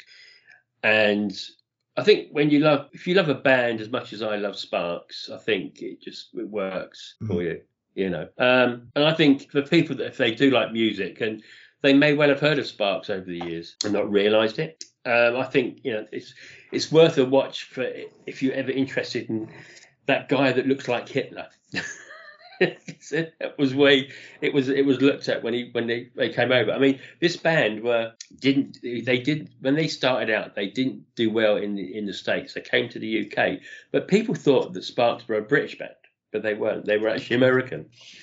Um, eventually they got to top of the pops and uh, god we're talking early 70s now and yeah it, it's something else. And, he, and, I, and I don't think a lot of people like the movie but there's a movie called roller coaster. Right. which is like a disaster movie set passe and they're in that. Kiss they wanted kiss to do the, the, the, the scenes for the rock band performing below the, the new roller coaster in this this sort of movie but Sparks got the gig, and uh, yeah, very well done to them too. Because I do enjoy seeing them on there. It's, they're pretty cool, really good guys, and I, I like the way that they can reinvent themselves every every few years and bring another album out and do the way they are. I'm sure they'll bring another album out soon as well. I'm, I put money that there'll be another one coming out, maybe their 26th album. Hmm. So yeah, that's my number four. Okay. So what's your So- number three? I'm just going to look at yours for a minute. We Uh, are we are different here. Oh, we are different. So my number three is No Time to Die. That's my number two. yeah. And do you want to go this time more before I? Yeah, okay. I, I I'd say for for me, Hmm. obviously Daniel Craig's last outing, and while I've loved the ongoing story arc of the Daniel Craig era, Hmm. for me this is the first time that Daniel Craig has played James Bond and not Jason Bourne because all of the Um, other movies. All of the other movies have felt like a Jason Bourne movie to me. They've not felt like James Bond. Yeah.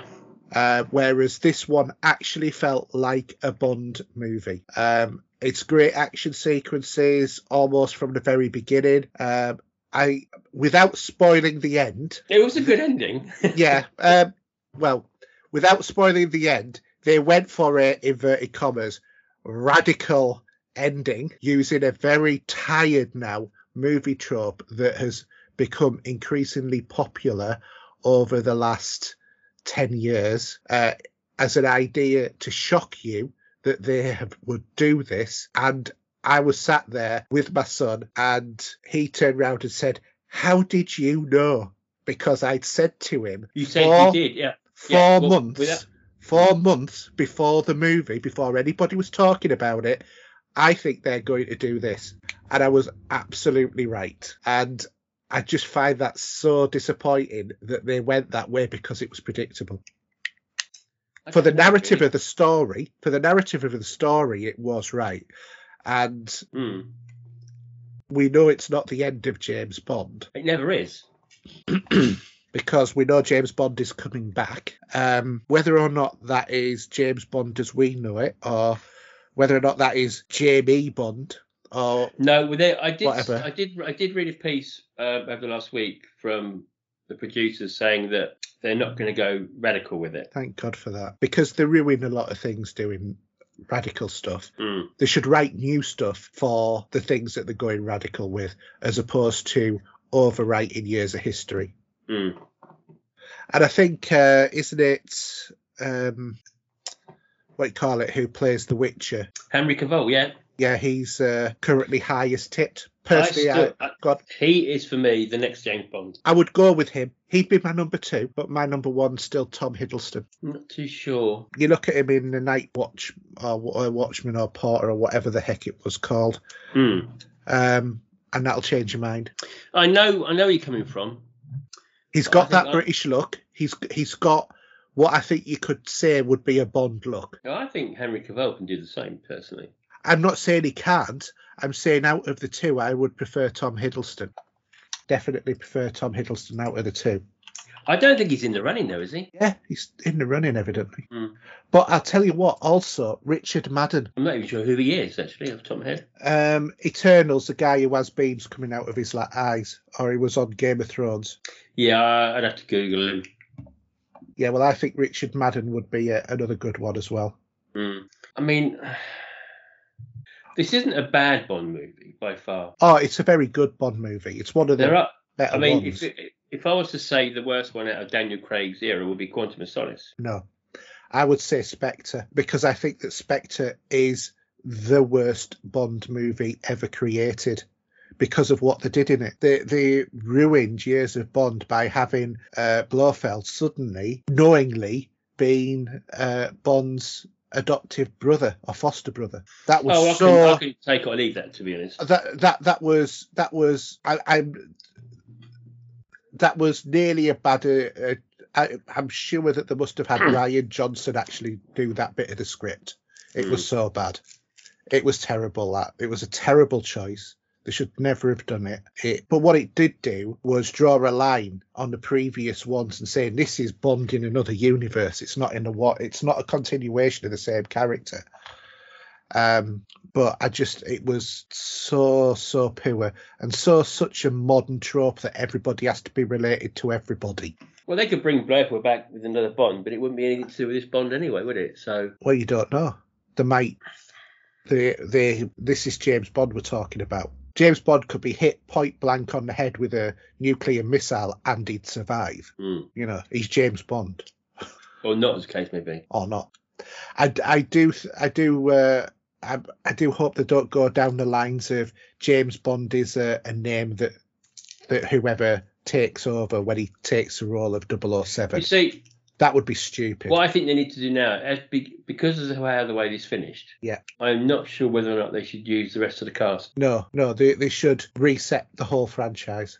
Because if you're going to use M, I think you should have a new a new M, because otherwise it would link you to Daniel Craig still, and that Well- would throw that out. Yeah, a new money penny, everyone, because and a new Q because that was the problem with the move from Pierce Brosnan to Daniel Craig was M. And don't get me wrong, Dame Judi Dench is fantastic as M, absolutely brilliant. But the problem was that in the Pierce Brosnan movies, she inherited Bond as a bit of a dinosaur of an agent, whereas said that about him anyway. uh, she well she said that in the movie but Mm. then casino royale is about him becoming an agent and she makes him a double o Mm. so that's a continuity error through and through so for me um re- i think you're right reset the whole cast Mm. no one the same I mean, they could still set it back. They could set. They could even set it in the sixties yeah if they wanted to. or the 80s that would, was a good era Yeah, Had- or even the seventies. No, the 80s had the best music But and he had the the fall of the cold war could make it all about that yeah, you see, I don't know whether or not they got some other short stories that Ian Fleming had done that maybe that's been used. I, I think But I think that the problem with because you know you said that the worst thing, uh, the worst Craig one was Quantum of Solace. mm, I think the problem there was was the plot because the plot was I want to take over your water supply and charge you more money. Well, that's probably So- pretty true these days. But yeah, That- but it was. That- I mean, that- that's called Yorkshire water. that's not called Quantum of Solace I don't know about Bournemouth water, but or but no, I- water or wherever excuse you me. If you hear rapping, I'm just unwrapping a Mars bar celebration. It's the last one out of the tin. Yeah. it's actually Steve wants to feel like a giant and pretend it's a real size Mars bar. Yeah, I wish. now, this is now the new. This is now the new size. yeah. That's the jumbo. Mm. But uh, I think they'll have to. You know, I mean, I, I, I do. I'm, I'm probably going to pick this up at some point. Yeah. Oh, I'm going to get it day one release, no doubt. I'm not sure. Actually, I'm not even sure because I did cancel my original release because I was doing different change of uh, addresses. Yeah. Because I still don't own any Bond movie in 4K theoretically yet. Anyway, neither do I. uh, on, on a side note, so we know that the Apple is it Apple TV. Yeah. Is coming to Sky, It's already here, isn't it? it's there now. It started, I think. Sure, I've got the app already. Yeah, but it's on Sky. All right. Okay. As a channel. Um, yeah, as a, I think as an app probably. I think I haven't tried to log into mine yet. But there, but James Bond. Well, I say James Bond. There's going to be a music documentary on Bond. cool. Which is going to be released. Whether that's going to be chargeable, I don't know, because I can log into Apple TV theoretically, but obviously some of that's chargeable, isn't it? The way that works. Yeah. Well, if you're going to get access to that, there's one of my shows. Yeah, I know. I was going to TV. say. You was going to say that when we come to talk to TV, we're talking. Yeah, about when we come to, when we get to that, because I think you'll enjoy it. Yeah, um, but I need to I need to check it out on on, on Sky because I say Peacock just arrived recently. Yeah. I think Apple, Apple haven't- TV's just arrived. We got Paramount Plus coming next year as well to Sky. That'd be free. I've, uh, you know, on Xbox there's the Apple TV app now as well that's uh, been tested. Yeah, I've actually pl- I've actually played with it on the PlayStation. Yeah. Already. So anyway, we're rambling on here. Do you want to go to your? Third one, yeah. Uh, so my third one is Shang-Chi and the Legend of the Ten Rings. So, so uh, this is not a Marvel character I've ever really been aware of, particularly, shall we say. It's not one, uh, you know, I was popular when I was young, not one I followed or anything. Uh, it, being honest, it's a very sort of formulaic Marvel movie, but it, you know, doesn't overly suffer from that as a result. Where Black Widow did, Mm, it was a, Black Widow was still an enjoyable movie. I enjoyed seeing it at the cinema, blah blah blah. But it was um, a very average movie, whereas this one I think is one of the better solo movies. It's the the cast is really good. There's some really great Easter eggs. Trevor Slattery, played by Ben Kingsley, is back as Mm. the fake Mandarin, and obviously you get the real Mandarin, and it's a lovely sort of uh, scene where he's saying. You know, um, he tried to. Uh, the, the, the taking a mickey saying like, you know, an, an evil genius who's named after an orange, sort of thing which was quite funny. Uh, but and and it was it was just a ref, um, it was somehow the same but different. I think that the, it was a lighter-hearted Marvel Mm. uh, release. There was a lot more comic relief, but not in a silly way. Um, the the fact that it ties it back to the Ed Norton version of the Hulk, which was obviously the second movie in Marvel Phase One um, for the Incredible Hulk, yeah. uh, because um, the oh, I forgot what it's called, but you know the other Hulk that was in that movie. My Hmm. brain's my brain's gone. It's Sunday evening. It's ten to nine. That's why I can't think of the Abomination. That's it. Uh, so the Abomination was uh, was in it, as was Wong, who coincidentally, by the way, because Benedict Cumberbatch's um, Doctor Strange blipped for five years, Wong is now the supreme sorcerer in the Marvel universe, not Doctor Strange. Oh, okay. Um, so that that was just a little interesting thing. But they have a a fight in this movie, which was quite good. Um, Is that a spoiler? Are you, are you actually? No, it's pretty much. I To be fair, this movie's been out for six months. I think it's uh, pretty fair enough to say that two characters have a cameo. Who they are, I don't think. I haven't seen. I haven't seen this yet myself, to be honest. it's it's just an enjoyable Marvel movie. You know, Mm. it's better it's better than your average movie, but it's not perfect. Uh, it's certainly not as good as my number one movie, which I'll talk about shortly. But yeah, to have a look now. Oh, yeah, yeah. yeah, I uh, really really enjoyed it. Um, it was. It felt like Marvel were getting back to form, Mm. shall we say, after a bit of a blip. Well, they had a big blip, to be honest. So, think, somebody, but- somebody must have been clapping, clicking some Infinity Gauntlet at that point, I think. uh, yeah, so def- definitely worth picking up. Um, I'm getting that on 4K. Um, by the way, while we've been talking as well, I've also ordered Bond for tomorrow. Is it? 4K tomorrow, Yeah. Let me look. 20th. We've got some Christmas presents coming to. her. I'm home tomorrow, so um, they're all going to be coming at the same time. But obviously, Shang- Shang-Chi as- as well is going to be forming part of the new Phase 4 that is good. You know, when they have their inevitable, you know, multi-movie uh, end game type of movie again, they're Mm. obviously going to be using them in the movie. Yeah. They're going to be part of the Avengers. So, anyhow, what's your movie, Steve? My movie, Well, actually, no. This is your next movie. This is your number two. yeah, number two. My number two is Zack Snyder's Justice League. I know you're going to moan. I know you're going to sigh. Yeah, I I've, think, I've already done both of those, and that was before you even said I know you're going to moan and sigh. I just really love this version of the movie.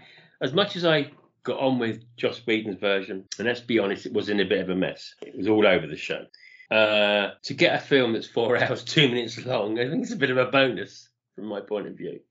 If you like a film that much, you don't want as much of it as you want. You just love to have the movie. It's not enough has been told about Justice League, really, I think. We haven't had too much of that.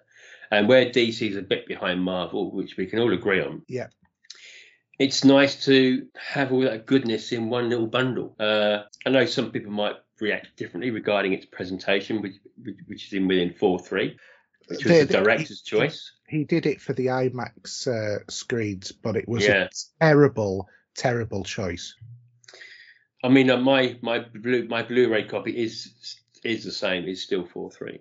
Yeah, it was a it was a terrible director's decision to make the movie for home cinema in that because everybody will accept a band at the top and the bottom of the screen, but not at the left and the right. I don't think we can understand. I don't think we get on. No one in their right head can get on with it.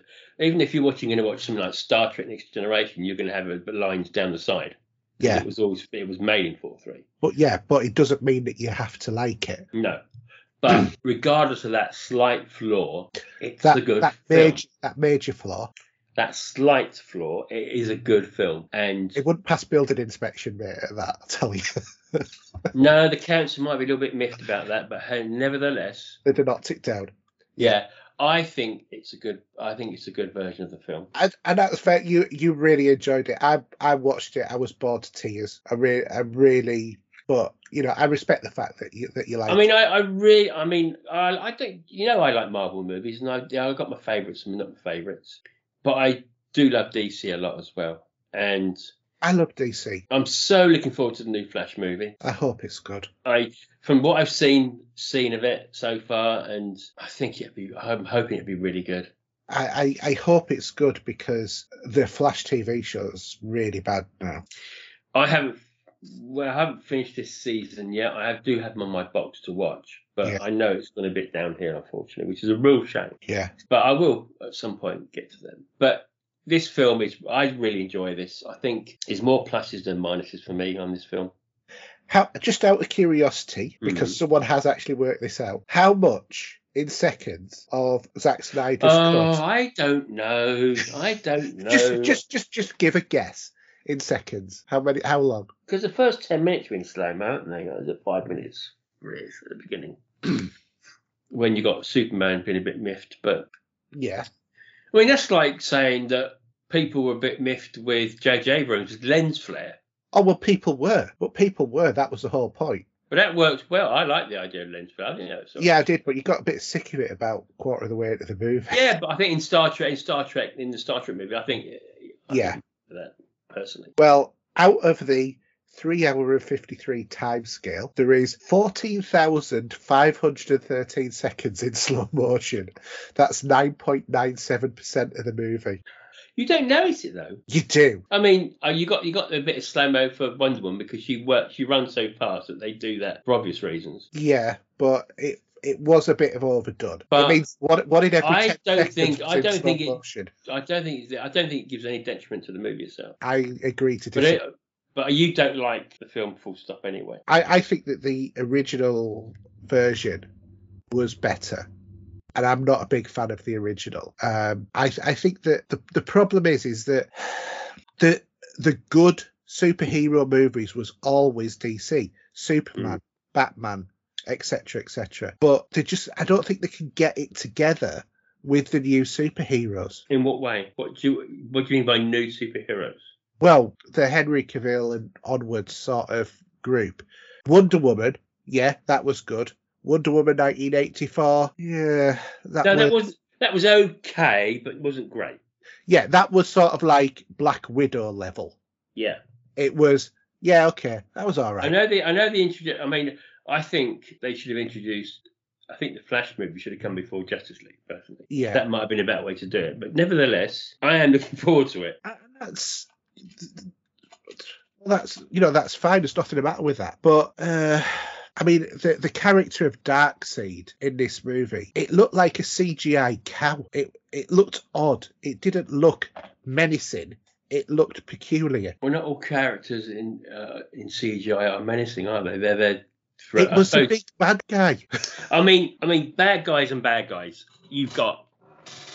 Excuse my squeaky chair, but you have to put up with that, parade.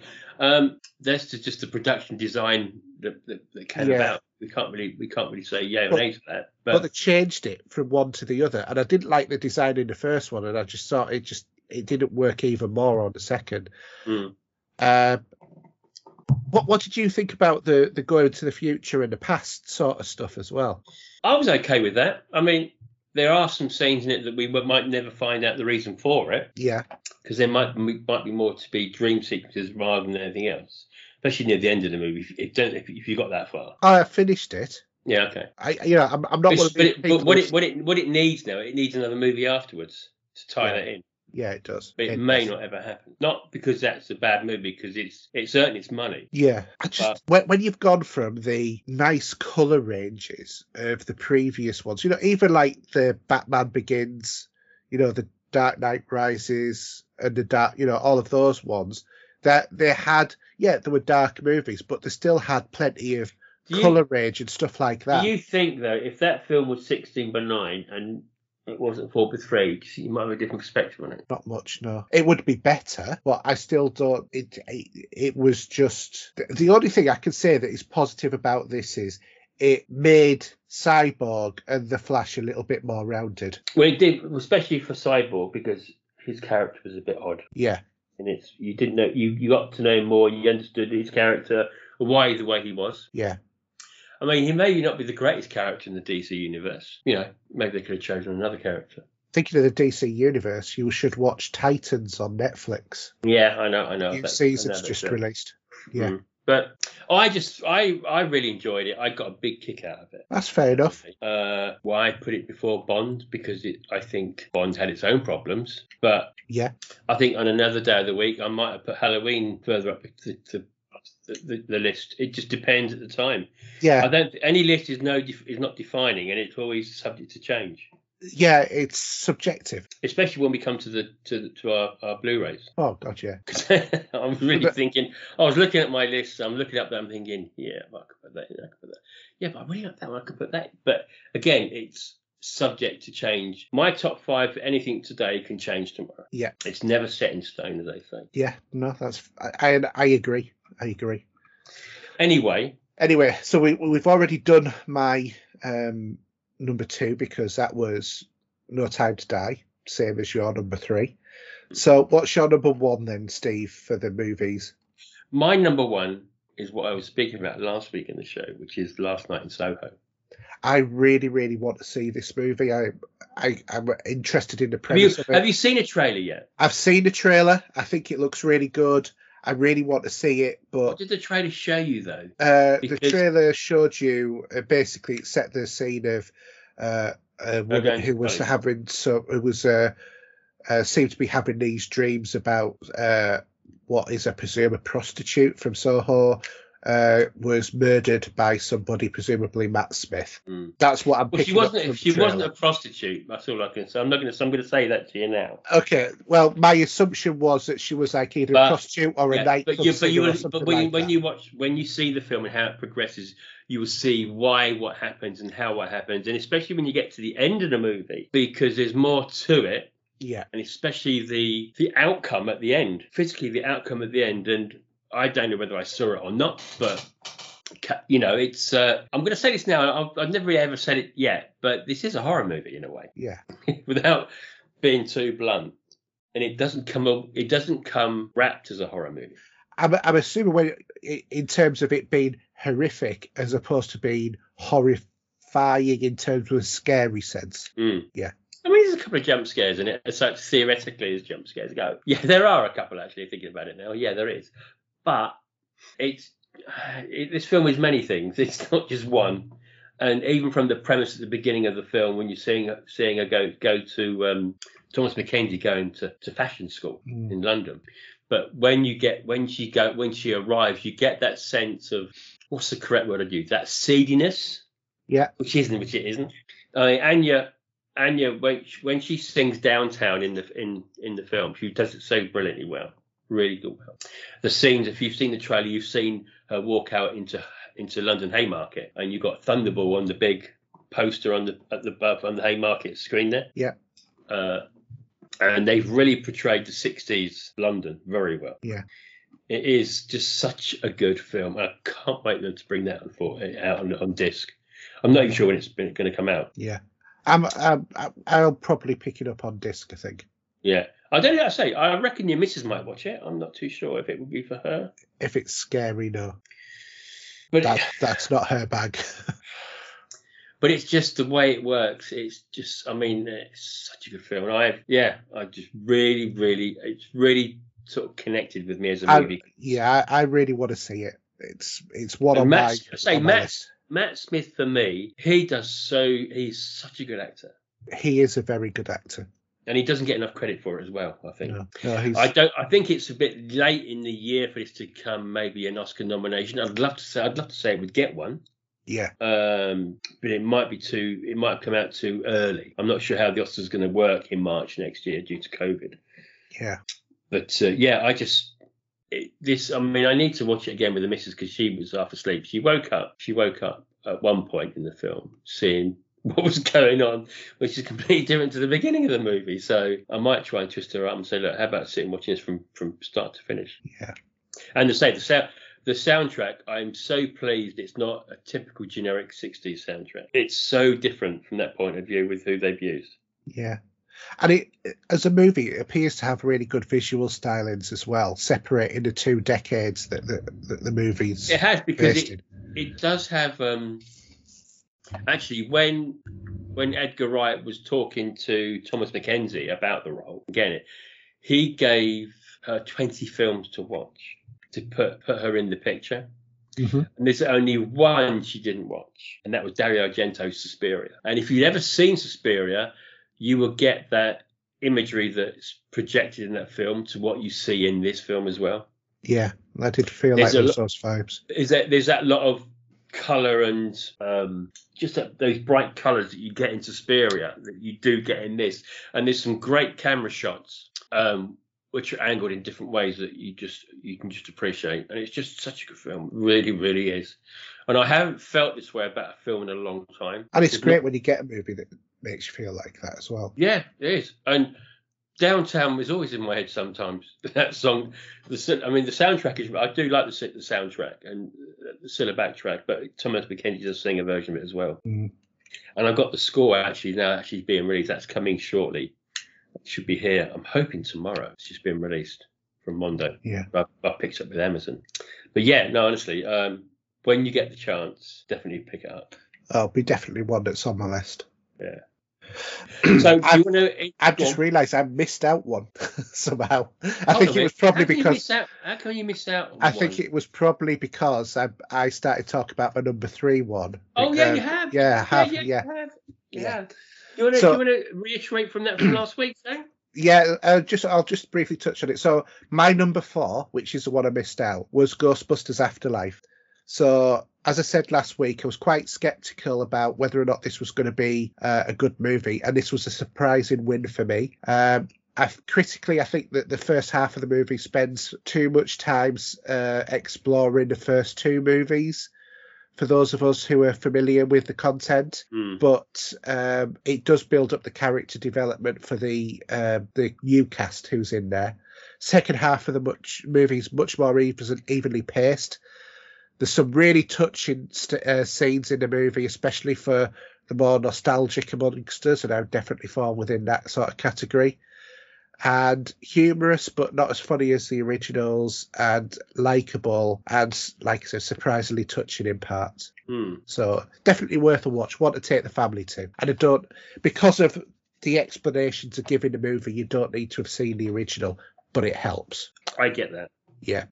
So my last one, and I don't think that there's any surprise, uh, considering the intro to the show where I wax lyrical about a certain movie, but my number one movie of the year that I have seen at the cinema was Spider-Man No Way Home, being the final installment of Tom Holland's trilogy. It just it it really I can't emphasize enough. It does not disappoint in any way some really there's touching moments that will bring a grown man to tears in it. Um, like I said, one scene particularly, I never thought I would see that scene on the cinema screen, and it just warmed my heart to see it, shall we say? Hmm. Uh, and it brought a tear to my eye. I don't mind admitting to it.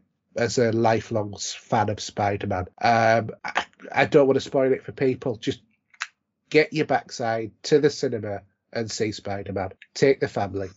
It, no one will be disappointed. Yeah, I can imagine. Yeah. All right, lads, Lee here. Um, just want to say Merry Christmas um, and thanks for all the great content this year. I'm looking forward to 2022 with lots more gaming. All the best. Anyway, let's move on. So, shall we have a look at our top five Blu-ray and UHD releases of 2021? Okay, right. Let me just scroll down. So, Steve, what's your number five? Um, it's very difficult, but mine is the Arrow's special edition of Paul Verhoeven's Robocop. Now, this would be much higher if it wasn't being Blu-ray. Yeah. But funnily enough, it's just been given a release date, The blue, the 4K. 4K. Brilliant. which I have already Pre-ordered. got pre-ordered. Yeah. Along with American Werewolf in London. Nice. Okay. Very nice. So I do own both of those actually, um, as the special editions, which comes with the book, Yeah. poster. But I actually watched this again the other night, funnily enough, just of pure coincidence. And the Blu-ray doesn't look bad at all. No. it's slight grain in it, but that's I think just due to the cut of the film at the end of the day. Yeah. And I'm assuming you probably still have that same similar grain in the 4K version. Yeah. Although this is off of a 4K transfer anyway. Um, which comes with the theatrical release and the director's cut as well. Yeah. I think the director's cut is slightly more gory with the scenes with Ed 209 in the Yeah. boardroom, if you remember that well. Oh But- yes, how can you forget? You see, I would have run underneath its legs. If you could have got to it, Well, it might yeah, have squished you. I don't know. I would have dived under. The, personally, I was watching thinking, well, they were pushing him about from left to right, and then he got pulverized over the uh, the the the model of Delta City. But I would have ran under his legs. He he, he wouldn't have been able to shoot under his legs because his his arms wouldn't have gone that way. Oh, that's true. And then by then they could have pulled the wires on the machine because it was rigged up to a, a portable um, bits of electrics or whatever.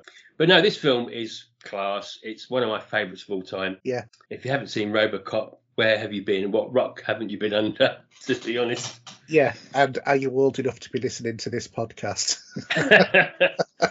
yeah, I mean, when I saw that in the cinema the first time it came out, I was stunned by it, and um, the special effects in it, uh, the practical effects with uh, with uh, Murphy losing his his arm, for example, and just the way they just the way they put the robot RoboCop together and how it works, and I love the way they satirize news in this. oh God, yeah, yeah.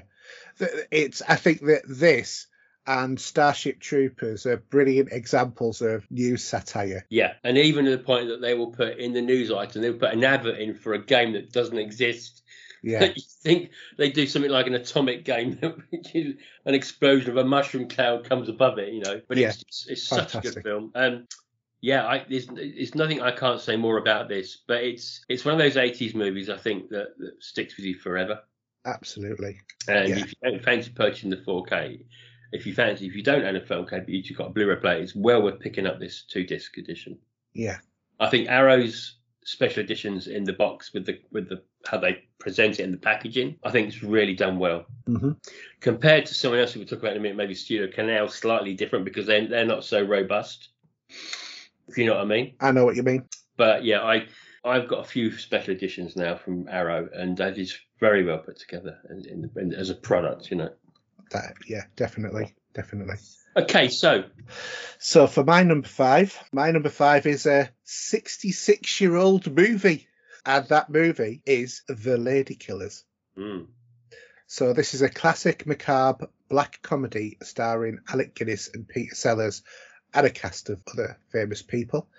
Uh, it's the old- Margaret, is it Margaret Rutherford in it, isn't she?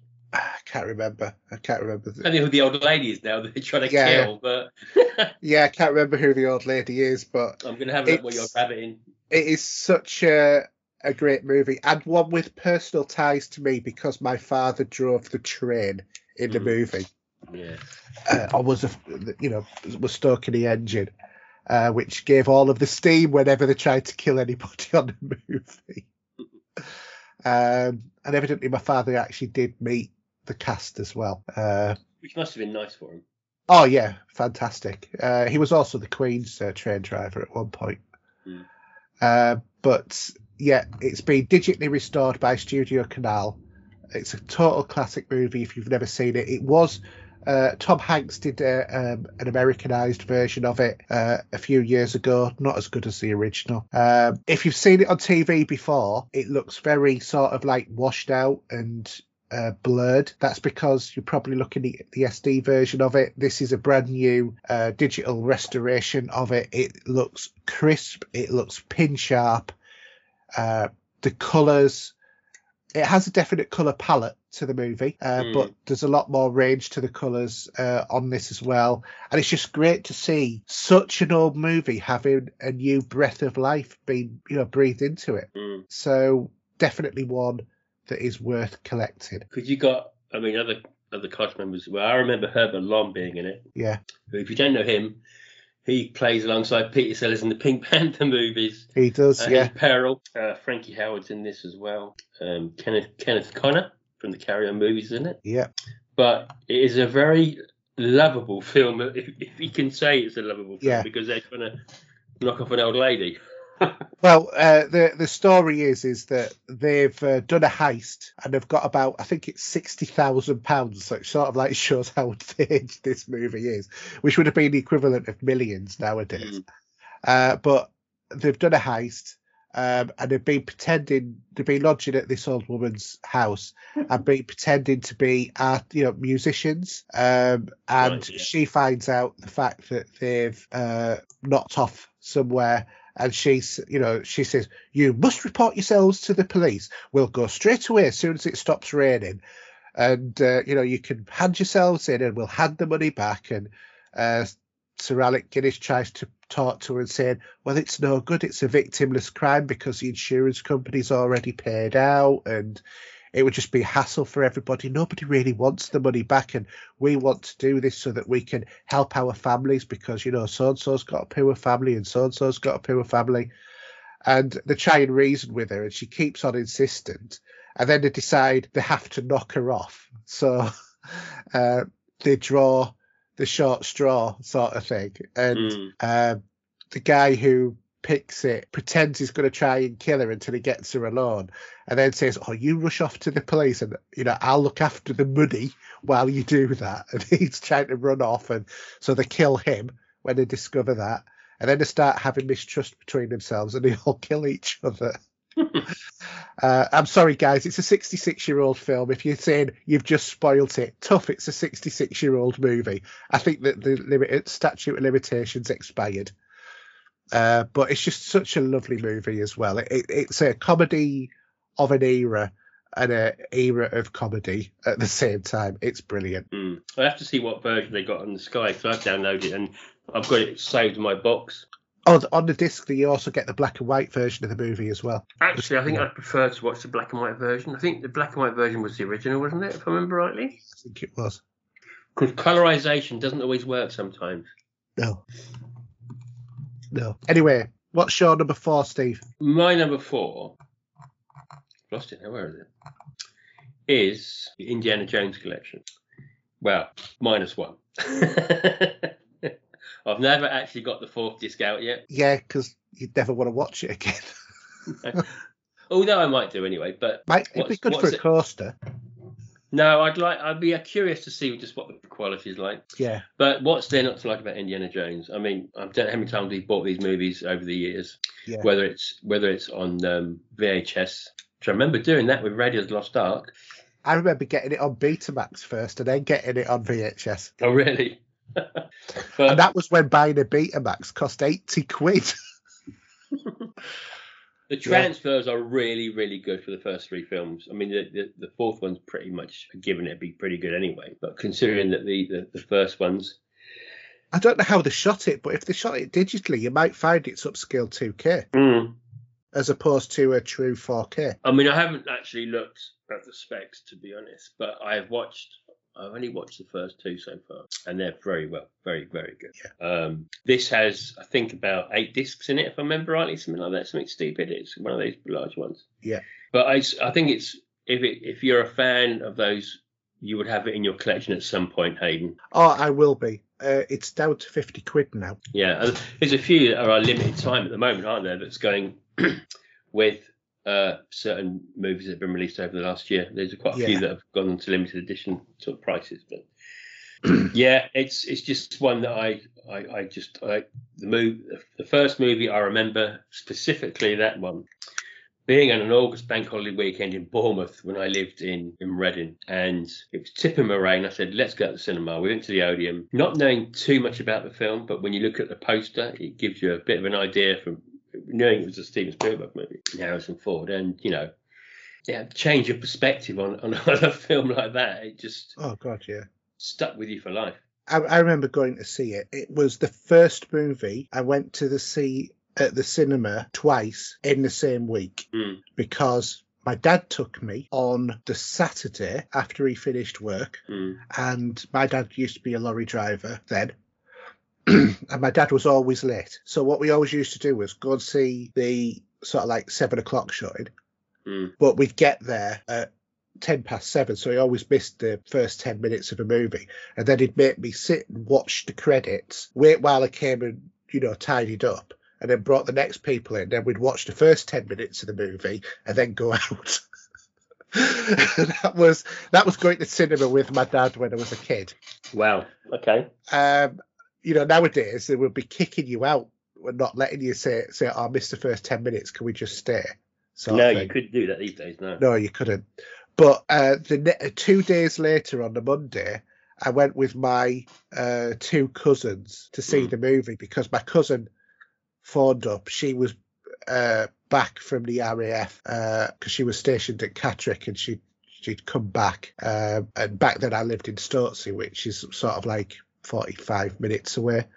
Yeah. Um, and she said, uh, Oh, I'm going to take my brother. Do you want to come and see it with me? And it was the first time that I'd ever gone to cinema with her anyway. But, Mm. you know, Yeah. it was a big adventure because I got on the bus because my mum and dad always drove everywhere. So I got on the bus, I went to the cinema, went to Middlesbrough, you know, to the Odeon again, same screen, Mm. everything. I watched the movie again. I just remember, I remember initially thinking it's Han Solo, but wearing a fedora. You only you would say that. yeah. Um, and come on, I was eight or whatever it was. Mm. Um, but I, I remember thinking that, and then you know thinking, oh no, he's he's Indiana Jones, and think what a weird sort of name and stuff like that, and then just falling in love with the movie. It's Mm. such a classic movie as the first one. The second one's a bit, yeah, okay, it happened. The third one is my second favourite out of them, and that's when it ended. And then there was a uh, there's a legend that there was another one, but nobody ever watches it. Mm. So, Well- case in point, Steve, with your I haven't opened that one. yeah. I mean, I, I remember seeing the third one at High Wycombe in THX. I remember seeing that there on a Saturday morning. and I went to see the second one. I think I went to see that at Leicester Square. But for all you people that are a little bit younger than us and saw it on TV, you would have seen a cut version of the film. Yeah. Because they did edit it slightly. Yeah. So I recommend you go and watch it again and see the difference. and see if you Well- can notice it. the John Williams score in it is classic as well, It's as much as classic as Star Wars or Jaws is. or Superman. Yeah, it is. It's it's iconic, you know, because if you start going, da, da, da, da, da, da, you know immediately what you're talking about. You actually came out of the, you came out of the cinema with that in your head. Yeah. But there's some film scores that don't do that, but for some reason, yeah, he got that one so right.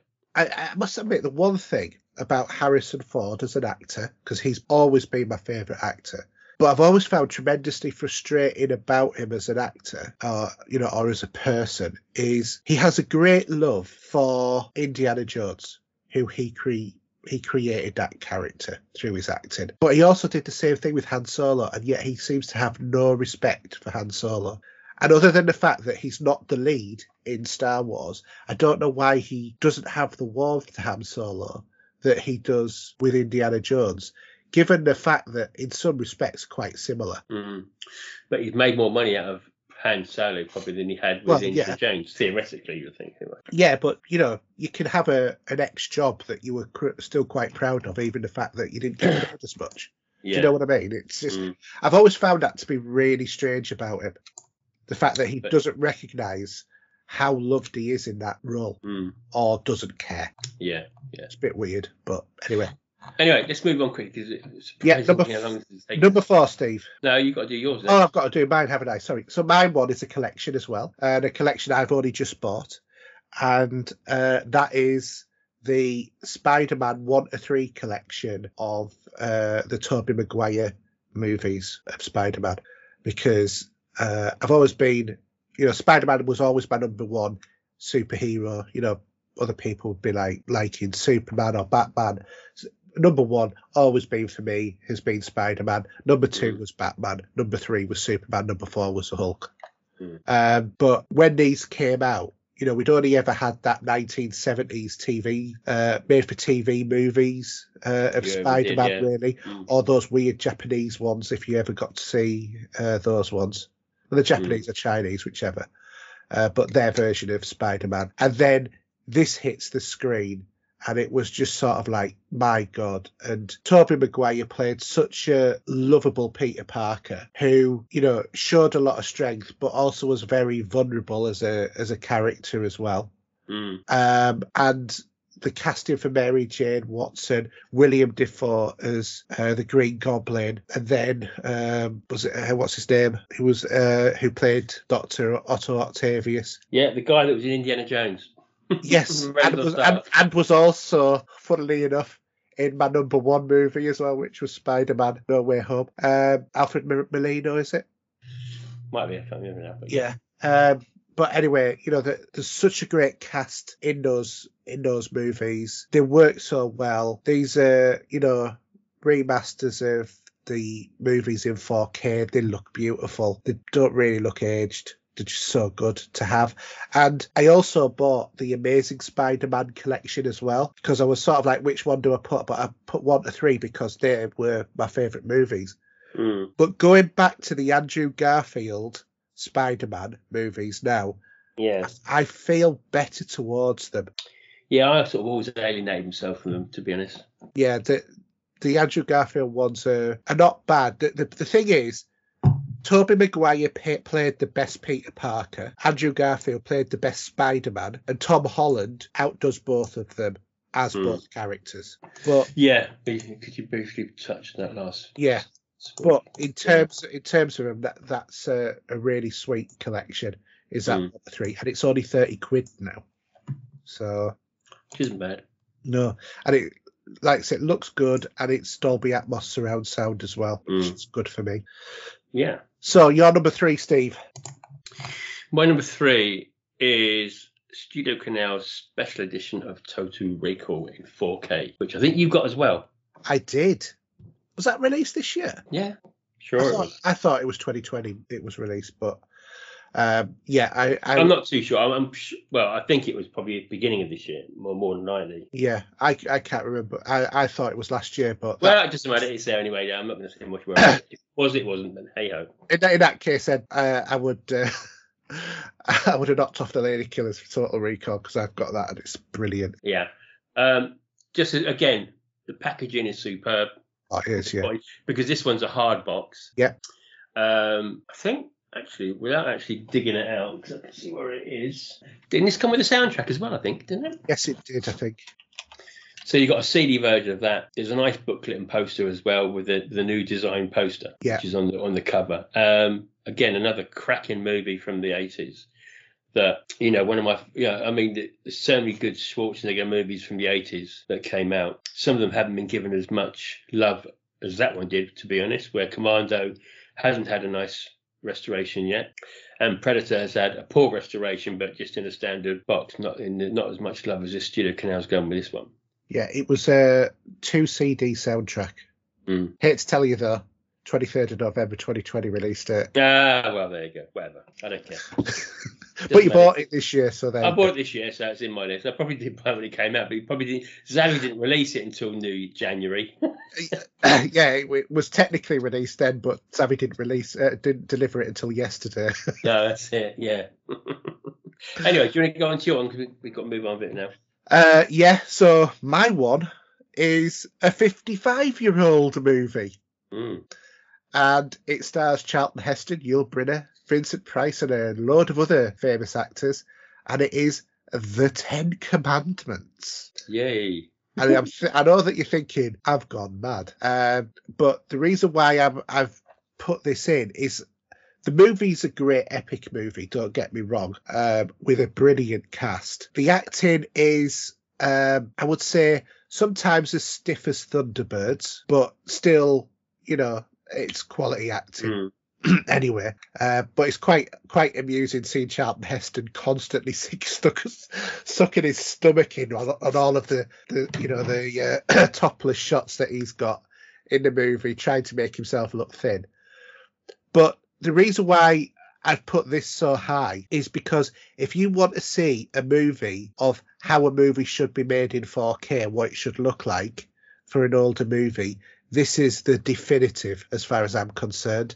It's got Dolby Vision and audio uh, on it. The colours are beautiful in the movie. Um, it's just the, the quality of the reproduction of such an old film movie. It's well worth looking at. You know, get yourself out and uh, pick it up. And it's nearly four hours long as well. So it's nearly as long as Zack Snyder's uh, Justice League.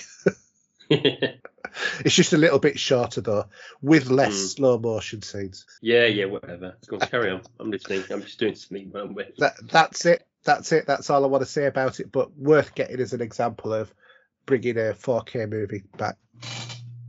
So, Steve, Yeah. what's your number two?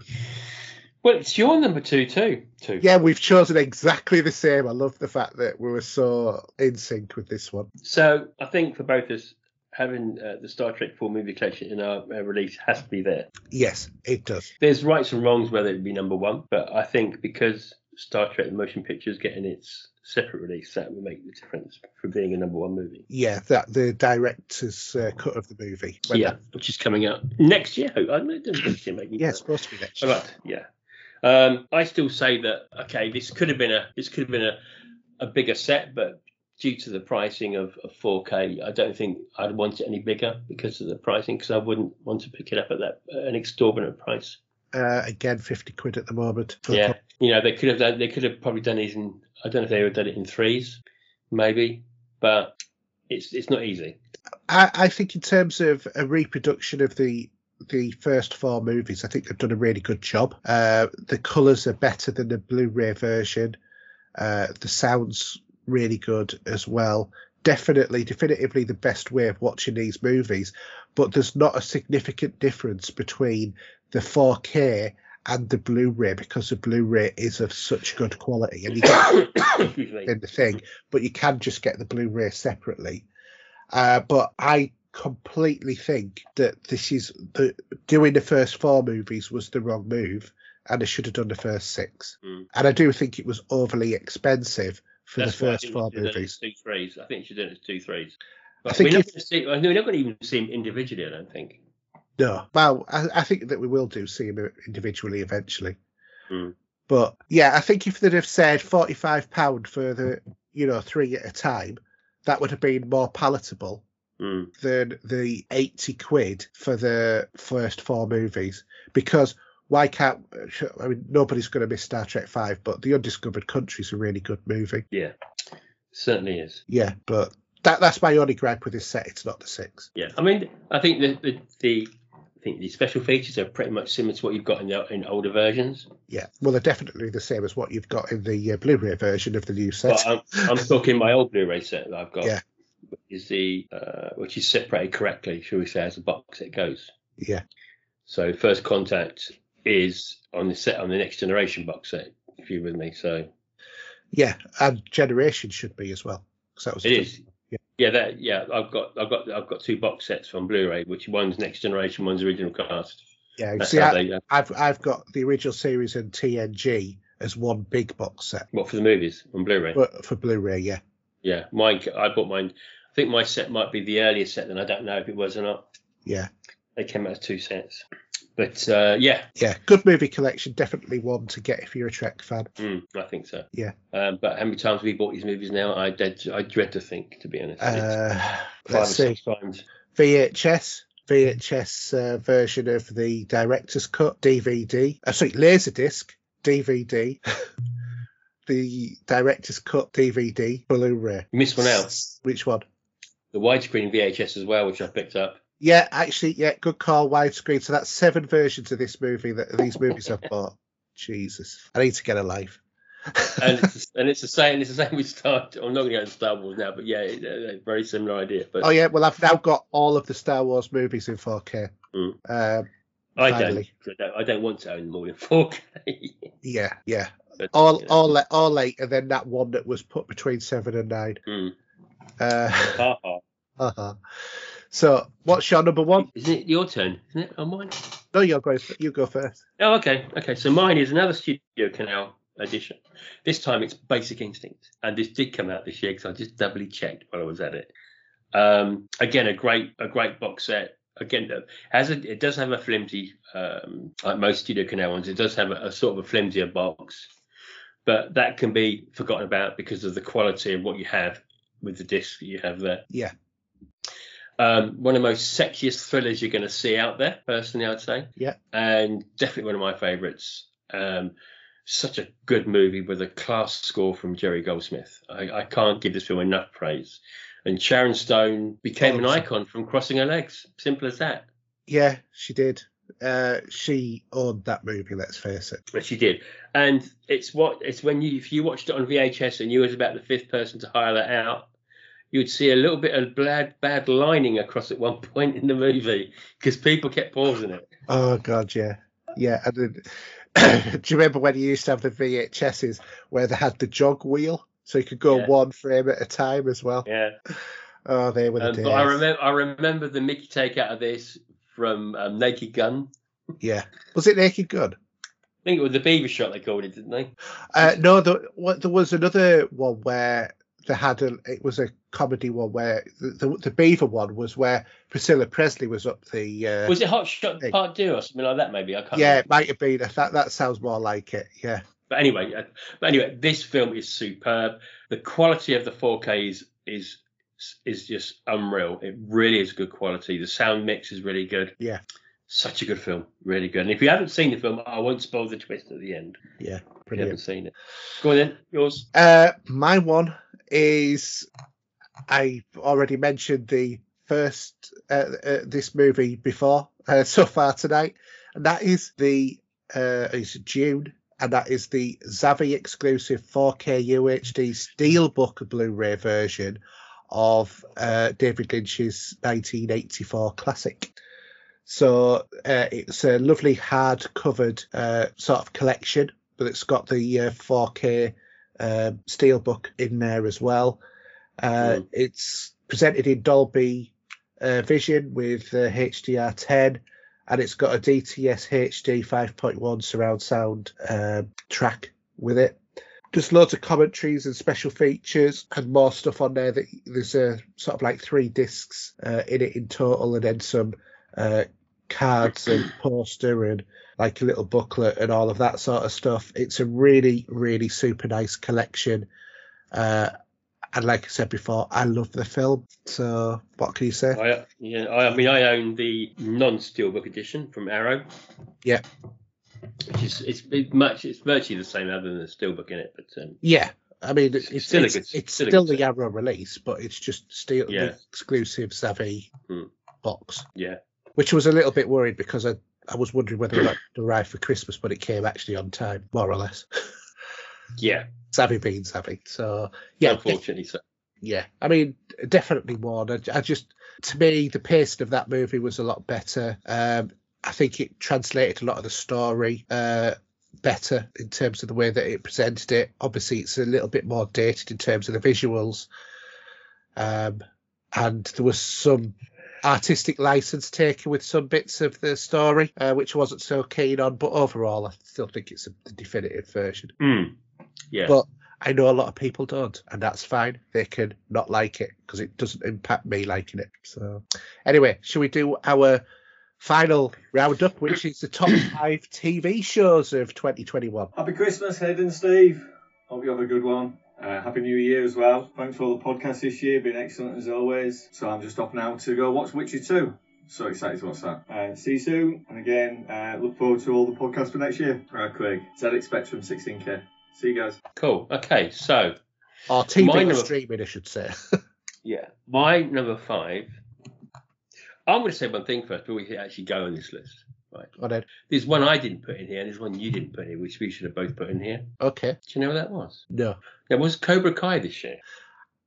yeah, I didn't think the for me these were all stronger this year. I thought that Cobra Kai season three, while still enjoyable, wasn't Mm. as good as these ones. It would have been number six for me Yeah. Okay. because. I, I was Hey. I was sat there thinking, should I put Cobra Kai in? Should I put Yeah, Cobra yeah, Kai? I know, I know, I know, I know. Anyway, so my season four's out at the end of the month. yeah, I've seen the posters already for it. Yeah, and I've got my T-shirt.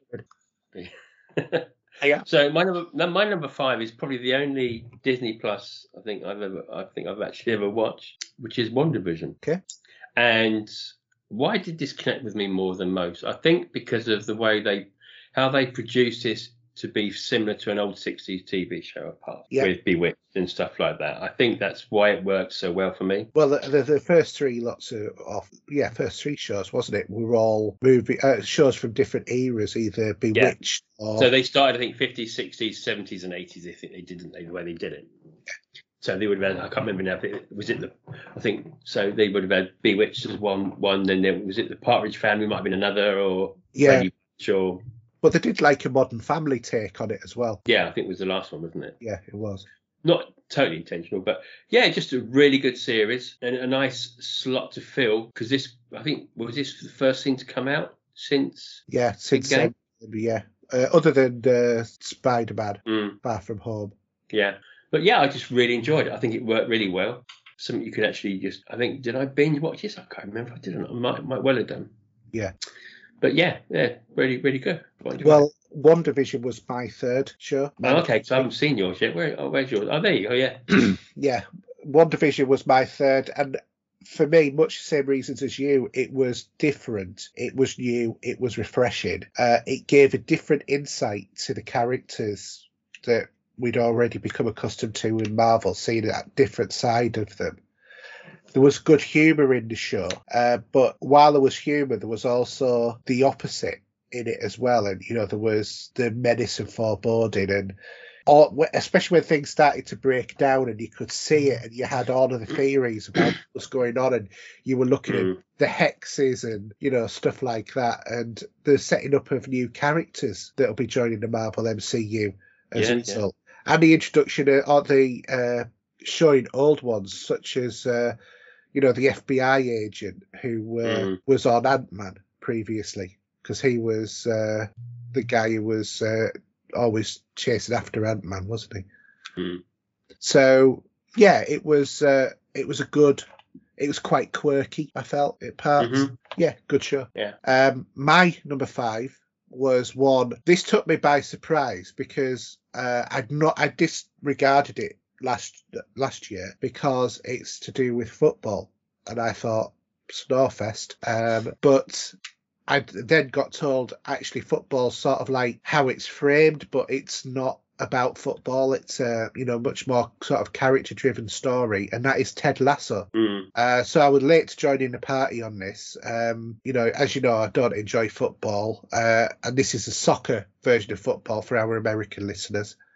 Uh, but like I said, that's only the the setting for the show. It's one of those really sort of like heartwarming kind of shows that's got some good story beats to it. Mm. You just don't have to be a football fan because it's about the character interactions. It's very much a sort of like character based show. Really well worth watching. If you get a chance to see it, watch it. Mm. Okay. So, what's your number four? My number four is Resident Alien. My number four is Resident Alien. Interesting. And all I can say about this is that me and the missus haven't laughed in a TV show in a long time. yeah, uh, I think the last time we ever laughed in a TV show like, would be probably Modern Family. yeah, And there's nothing been out there that makes you laugh the way this does. I mean, the way he plays that character, Alan Tudyk. yeah, so deadpan straight, Oh God, yeah, but it's still funny. is. Uh, it's uh, basically it's uh, for those of you who don't know, it's about uh, an alien who's stuck who crash lands on Earth and is stuck, and he assumes a member, uh, uh, the identity of a member of a small American town. I might be Canadian, I'm not sure which. Uh, and while trying to find his doomsday device, he gets involved in the local residents' lives and dramas uh, while still trying to protect his identity as an alien. Um, personally, I find this to be an incredibly well written show. Uh, Alan Tudyk, who, if you were thinking who's he, he did the voice of uh, the robot in um, Rogue One, Rogue but One. he was also on Firefly previously as well. Mm. Uh, he was a pilot on Firefly. Um, yeah, he was in 24 as well, I think. he might have been. I, feeling, yeah, I can't remember. I, I stopped watching 24. Uh, but season two's coming 27th of January. Can't wait for that. Yeah, this was something that was completely out of the blue. Yeah. This show, and it, it just it is really clever, it, it, and it's just it's very humorous. From an alien out of water trying to blend in with the community of, as being being a human. Yeah. So okay, so what's your next one? Uh, well, my next one we've already said, which is uh, WandaVision. Okay, so my number three is Squid Games from on Netflix, I, and I considered this one for my top five, to be fair. I think I just I love the premise and idea of the show. the idea of being being in this sort of um, rut with debt, which happens in the real world so well, so much, and you getting the opportunity to write that debt off. It's a different way of looking at it. It is. Um, and with the idea of the premise, very primitive to, to something like um, Hunger Games of the past and stuff like that, where your only person you're thinking about is yourself. Not that you think that originally, because you do team up for some of the games as you progress to the to the final, to the end of the, the end of the show. But it was just something completely different. And being Korean as well, they do have some good stuff. I, they've had Yeah. some good films back in the day. And there's, there's, there are some other good shows that are worth watching as well. And to be fair, as a dubbed show, it's not bad. It's not a mm. bad dub, you know, because sometimes you watched a watch a dub movie or a TV show and it's awful. But apart from it being foreign, that doesn't take away and it doesn't hinder you at all in watching this in watching this show. Yeah. Um, with some interesting storylines which progressed to a, a bit of a shock at the end to a certain degree. But yeah, I really enjoyed it, and I'm assuming there could be a sequel. Uh, yeah, Yeah. there is. Yeah, there Mm. is. Um, you said there's a, there was a shock at the end. Well, not really a shock, but it's just the way it pe- premised out. Yeah, I'll I'll be honest, and my son will back this up 100%. He was really interested in what I thought about this because he'd gone and watched it before he even knew it, uh, it was even on. Hmm. And he was like, Dad, Dad, Dad, you got to watch it, got to watch it, got to watch it. And he kept saying to me, What do you think's going to happen next? Him knowing what was going to happen.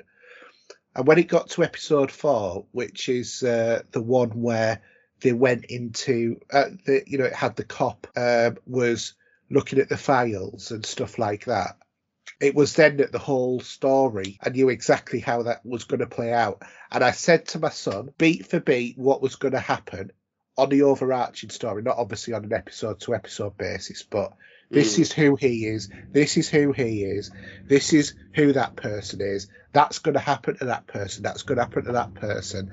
I said that's my theory. And my son, bless him, he tried to throw me off, and he was like, "You no, haven't you haven't thought of this and stuff like that." And he was doing it because I predicted the whole of the rest of the show. I just, I just could see it, you know, because all of the Mm. clues were there in terms of everything, and there, there was just, just so many subtle little things that were edging you to to answer the these questions in terms of what it all was but it still didn't stop me from enjoying it because the the episode to episode stuff, the drama that happened in it around the Mm. overall story was so good. The concept of you know like you play tug of war and if you lose lose you lose your life Hmm. sort of thing, you know, or um, playing marbles and if you lose you die. Yeah. You know, yeah, fascinating. really, really good show. I, and I think it was something different that would take the um, the world by storm the way it has done. I, I have a theory about that show as well. You know the uh, the game that they played at the beginning, uh, or the main character played, where he had to throw the coloured card and he had to do something in order to be able to get invited to the Squid Games. Do you remember that? oh yeah, yeah, yeah. On the, Yeah. Played it on the train platform. Yeah. My theory is is that one colour you went as a contestant and the other colour you went as one of the helpers who helped do it because uh, I'm sure there was a bit that said somewhere that everybody who uh, who got who picked a certain colour were in as contestants. So that's my theory. That's how they got the staff to do it. That they did that. No, maybe I don't. I have to rewatch it to see that. Yeah, that was that was one of the many things that I was picking out on it. Hmm. But you, you know me. I mean, you've heard me, or the listeners have heard me talking about when I dissect Star Trek and stuff like that, and I did exactly the same with Squid Games because I Mm. really enjoyed it. It was great. It was refreshing. It was different. Absolutely. Yeah. Okay, your turn. Uh, well, my number was that your number three? Yeah. Yeah, my number three was WandaVision. Okay, my number two. Yeah. Okay, I haven't finished the show yet, but I had to put it in because I was watching it again last night, and I can't even really say where I've got to, but I'm just, it's just, I'm just loving the show. And Dexter New Blood for me is a well, well good return to seeing the blood splatter analyst Mm. who isn't in this show as blood splatter analyst because he's he's in, he's got a, a different pseudonym to his name to keep himself under wraps. And the show is really good. I, I I'd like to think we could have more of this after this 10 out of 10 series finishes. Yeah. But I've got an idea what, well, I've got an idea what might, well, not, not will happen, but I've got an idea what how it could go, but I hope it doesn't. I, I just think Michael C. Hall plays his character so well. And he's balmy at the moment because his sister's in it. I can say that. But his sister's dead. And um, the character that plays plays her is, is actually in, is in it. And uh, yeah, only in his head that you see her. It's Yeah. um, him talking to him, talking to himself regarding the situations he's been putting himself into. Just hearing you talk about it, it sounds like they're going to do that modern day trope of killing him off at the end of the season. Well, that well, that was my thought, and then Yeah. whether or not, but I hope not. I don't think I would like to think they don't do that. But at the moment, it's, I was really wanting to watch the next episode last night when we watched it because it's got to a pivotal point of something's happened, and I think, Yeah. oh God, what's going to happen now? Um, I'm, I'm not being But it- funny about, you know, but generally speaking, I think that there are certain plot twists now that are overused that would never use, that, that they're overused as a modern thing. And Mm. one of those is killing characters. I mean, I haven't seen anything about that, to be honest. I've not seen any news headlines. I've not No. looked for them, but but it's it's not it's like it's being kept under wraps, or it's not a lot of information about it because hearing Yeah. that hey, they were bringing this out because I've I love Dexter to bits. It's a great show. But the, th- the thing is, with all of these, we know even if they kill a character off, they will find a way to bring it back No, with any I say with, with regarding his, want to. regarding his his, his sister who died. Um, I think the idea of this was, was to bring her back in the show because it would be good to have her in it, Yeah. although her character died. So so yeah, but now I'm really enjoying it. I think I'm up to about I'm not sure I'm up to episode six now. I think maybe might be something like that. Episode six, episode five. Um, but they've not all been shown. They, you can't binge watch this. It's one a week on Sky. Yeah. But I'm just a little bit behind because we we're watching something else. But I, it's I- really good. It's if you've never watched Dexter, it's something. If you've got the time and the time to go through the seven or eight series, it's worth doing, I and it's very to. satisfying at the end as well. Even at the point of the fact of where before this series starts, there's a lot of drama, a lot of character building, and there's a lot of characters that pop in and out of the series yeah. within his life, what he's up to. I mean, from my looking in, Dexter has been very much one of those shows that's been loved like um Game of Thrones, if you want to say. something like uh. I wasn't I wasn't going to say Game of Thrones. Um I'm trying to think of what it's called because I'm getting tired and I just can't think. Um oh, you know the the drugs one. What was it called? Oh, Breaking Bad. Breaking Bad. That was Mm. it. Could not think of the name for the life of me there. Yeah. Um, to me, Dexter's been one of those sort of shows that seems to have had the love and the following that Breaking Bad fostered. Mm. Um, Breaking Bad. This came out before Breaking Bad. Remember? Yeah, yeah, but it it seems to have a similar sort of following, and I've looked at it sometimes, but I've never actually really committed to it. And the only time that I actually put it on, I kind of put it on in the background and regretted doing that because I thought I don't know what's going on, and then I just sort of pulled away from it again. Um, but I want to go and I want to go right the way through the whole lot, and I want to see. See, it took one. me, it took my wife, to my missus, two or three attempts to get her to watch it, and Yeah. then it clicked. Because even from from episode one, season one, he's talking, he's giving a monologue while he's driving through Miami, Yeah, and what sort of character he is, and um, yeah, it's, it's so clever, yeah. you know. So much to watch, but not enough time to watch it. no, and I, I think I, if if there was something to own, even hard, hard, you know, have a, a proper copy of it, it will be that. yeah, yeah, definitely. But they, they, I think it's difficult to get hold of. I think you can get it on Blu-ray, but it's even that's a bit tough to get hold of. You can get it in a.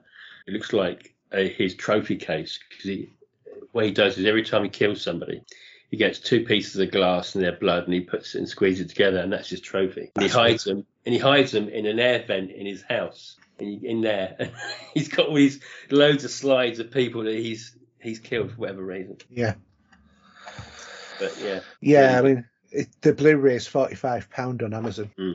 That's eight seasons, I think. Uh, doesn't say. Yeah, it's it's it's it's, it's a long long show. Yeah, I'll I'll definitely watch it at some point. I just don't know when. Mm. Uh, I mean, they are on they are digitally around anyway on Yeah. whether it's Netflix or Sky or somebody. Yeah. I think that's probably how I'll watch it. Mm. Yeah. Anyway, my um my number two is Loki. So this is Tom Hiddleston reprising his character of Loki from the MCU.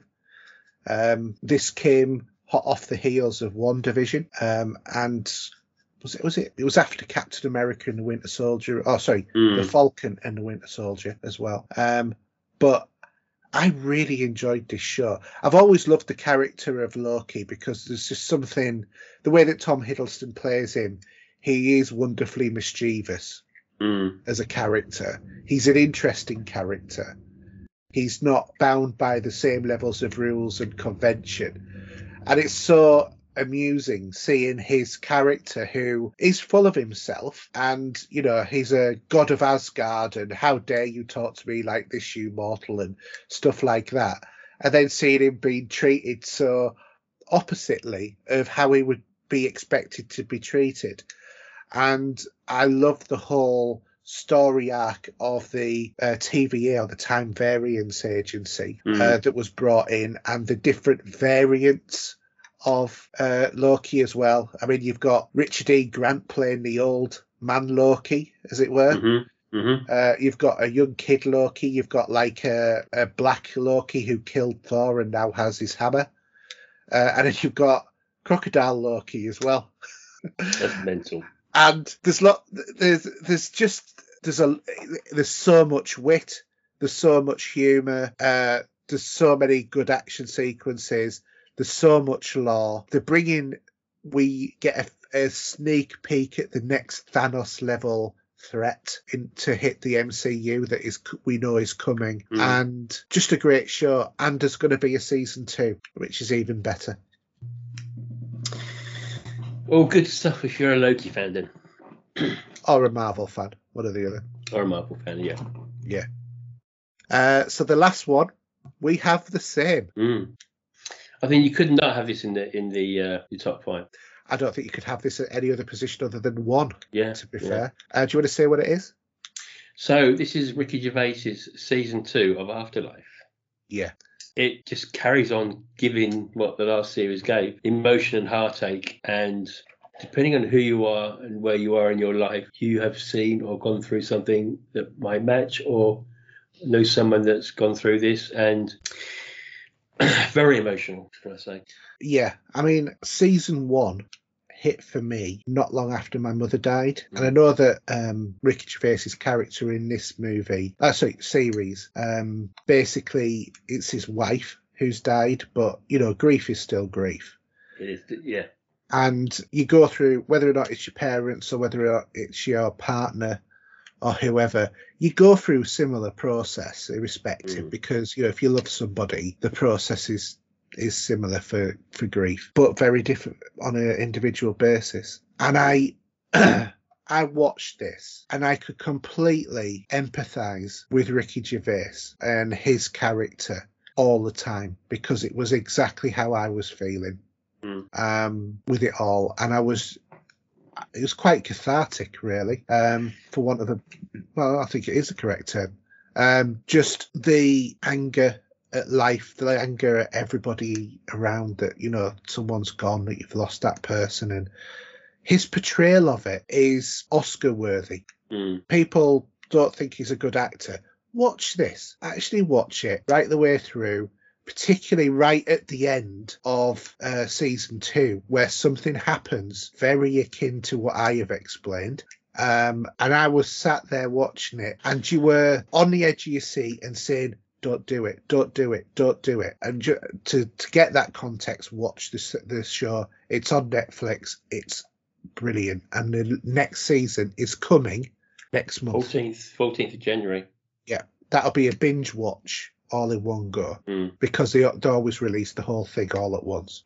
If that's a if that's six episodes, that'd be one night. Yeah. Mm. He gets a lot of grief, I think. Ricky Gervais does over the years. I mean, He's- he's, made made a few mistakes. he's fostered. presenting. He's fostered. I don't think he has made mistakes. I think he's made a decision on the way he's got want to go, and people haven't No, understood. yeah, but with with, with his, some of his Grammy, uh, when he was doing some of his uh, presenting and that, and the Grammys and that. All right, he he's deadpan with how it is, but some people didn't take to his style of of anything. No. He's he's, and I he's think, and I, and I think the Americans, no disrespect to anyone that I know that's, that's American, but sometimes I don't think they at that time got him or understood him. And probably don't realise that The Office was an English program before it was an American. But hey ho. Yeah, with Steve Carell. Yeah. Um, and it actually should have already have lasted three seasons, not ten. yeah. But but he, I mean, I would say I rewatched. What did I watch? I watched the Christmas episode of Extras the other night. That is brilliant. That Which- is, yeah, which is the the Christmas episode is where he goes into Big Brother. Yeah. Which is the last episode they ever did of extras, basically. I I think that that episode is done as a complete his critique on show business. That's exactly what that is. Possibly, yeah, yeah. And if you haven't seen extras, I highly recommend it. If you've not seen that show, because it is so funny. And all I can say is, of course, I've seen everything. and and that is a quote from this see from and the see show. it, see by it, the way. lis- listening to Kate Winslet talk about Womb Ferret. Oh yeah, it's it's. I mean, he, he's produced some great shows, and uh, when he did Derek, have you ever seen Derek? yeah, many times, yeah. Yeah, Again, because that's a flip coin to afterlife, where you're talking about death, but you're talking about someone that has a a, learning a, disability. A learning thank you a learning disability in this situation so completely different but it works on the same level Yeah, he he plays characters. Forget David Brent. He the other ones. He plays characters that you can care relate about relate and relate to well. Yeah, and May- maybe not with extras because again that's something slightly different but I, I think with extras, the the last the the special, Mm. you could relate to him, but I think it it, it, he was still too uh too the. but that's having i think i think extras is having a pop at the industry anyway to a certain degree Yeah, I think it is. how that is because of how he when he was an extra and he then would pester someone to see if he could get some lines the, it was on the other foot come the end of the christmas ep- in the christmas episode where someone come up to him and said about it and and he was like that and his long love his long um his the good friend of his in the sh- in the show um she sort of cottons onto that while sitting there listening Who's his love interest in? Uh, not love not no no no his uh, his good friend in in extras the character that he's always joking with and takes us to dinner all the time Yeah, yeah. She she she plays the love interest in Afterlife. Yeah, she does. Trust me. Not his wife. He's the nurse or the carer. Well she was she, i can't well i'd have to double check what she was in but yeah anyway but it's it's just clever how that that pans out Yeah. but it's just that's a that's a pop at pop in the industry to a certain degree Oh, absolutely. But at the end of the day, you're still getting a celebrity each week, whether it's someone from someone that's a TV presenter to a a, a Hollywood movie star to anyone. It's just it just works so well. Yeah, definitely. Uh, Ashley Jensen. Yeah, but it's it's fantastic, and yeah, it's. I think it's. I think Extras has probably gone under the radar a little bit because that was quite a while ago. Where I think after that, where you had other stuff he's done. Yeah. Um, so people may have made say that they should have seen Derek. Hopefully. I think But- a lot of people stayed away from Derek because they thought it was going to be Ricky Gervais taking the mick out of people with with learning disabilities, and it's not. Mm. It's very compassionate. Yeah, but he's one character that always swears all the time, wasn't he? He was a bit. You thought him a bit annoying, but he just that, that was the way his character was. Yeah, Uh, but but again, no, it's you know, I mean, if you've not seen any of his movies, watch the one where he plays a dentist, yeah. Ghost Town. Ghost Town. Again, that has traits, that sort of stuff he's done in the past. There's also the invention of lying. Yeah, yeah, yeah. Yeah, yeah. You can you can see how he's developed his characters over the years. His characters are, are much more uh, approach, are much more um, relatable now. Yeah, and I think even the two characters in those two movies, you see sides of him there from other stuff he's done anyway. You, you know, Mm. and I always like seeing George Michael come out of the bushes. Oh god, yeah, there was there was some funny bits there, wasn't there? Such a shame about George Michael and uh, even um, David Bowie Yeah, singing the song "Little Fat Man." yeah. When he when he went in the VIP lounge and that and thing, but then you got um guy that played Harry Potter, Yeah, flick it, flicking a Johnny. yeah, because he fancied Ashley Jensen. and it lands on um, Diana Rigg. that was so funny. I have. I got those on, on DVD. I think I only got them on DVD. I bought them at the time they came out. Then they were Blu-ray weren't around then, I think. Yeah, I don't think that there were. But I've got I've got the bo- two box sets of, of extras on, on DVD and then the Christmas one on Blu-ray. Mhm. But yeah, no, it's it's some really good stuff. If you've not seen some of his, that, that stuff, I still recommend that. of The Office actually because Well, the the Office is a classic. it's a cringe. It's very cringeworthy character he's done with David Brent. But again, it's still you're seeing people that, you have seen now in the earlier in their careers, Yeah.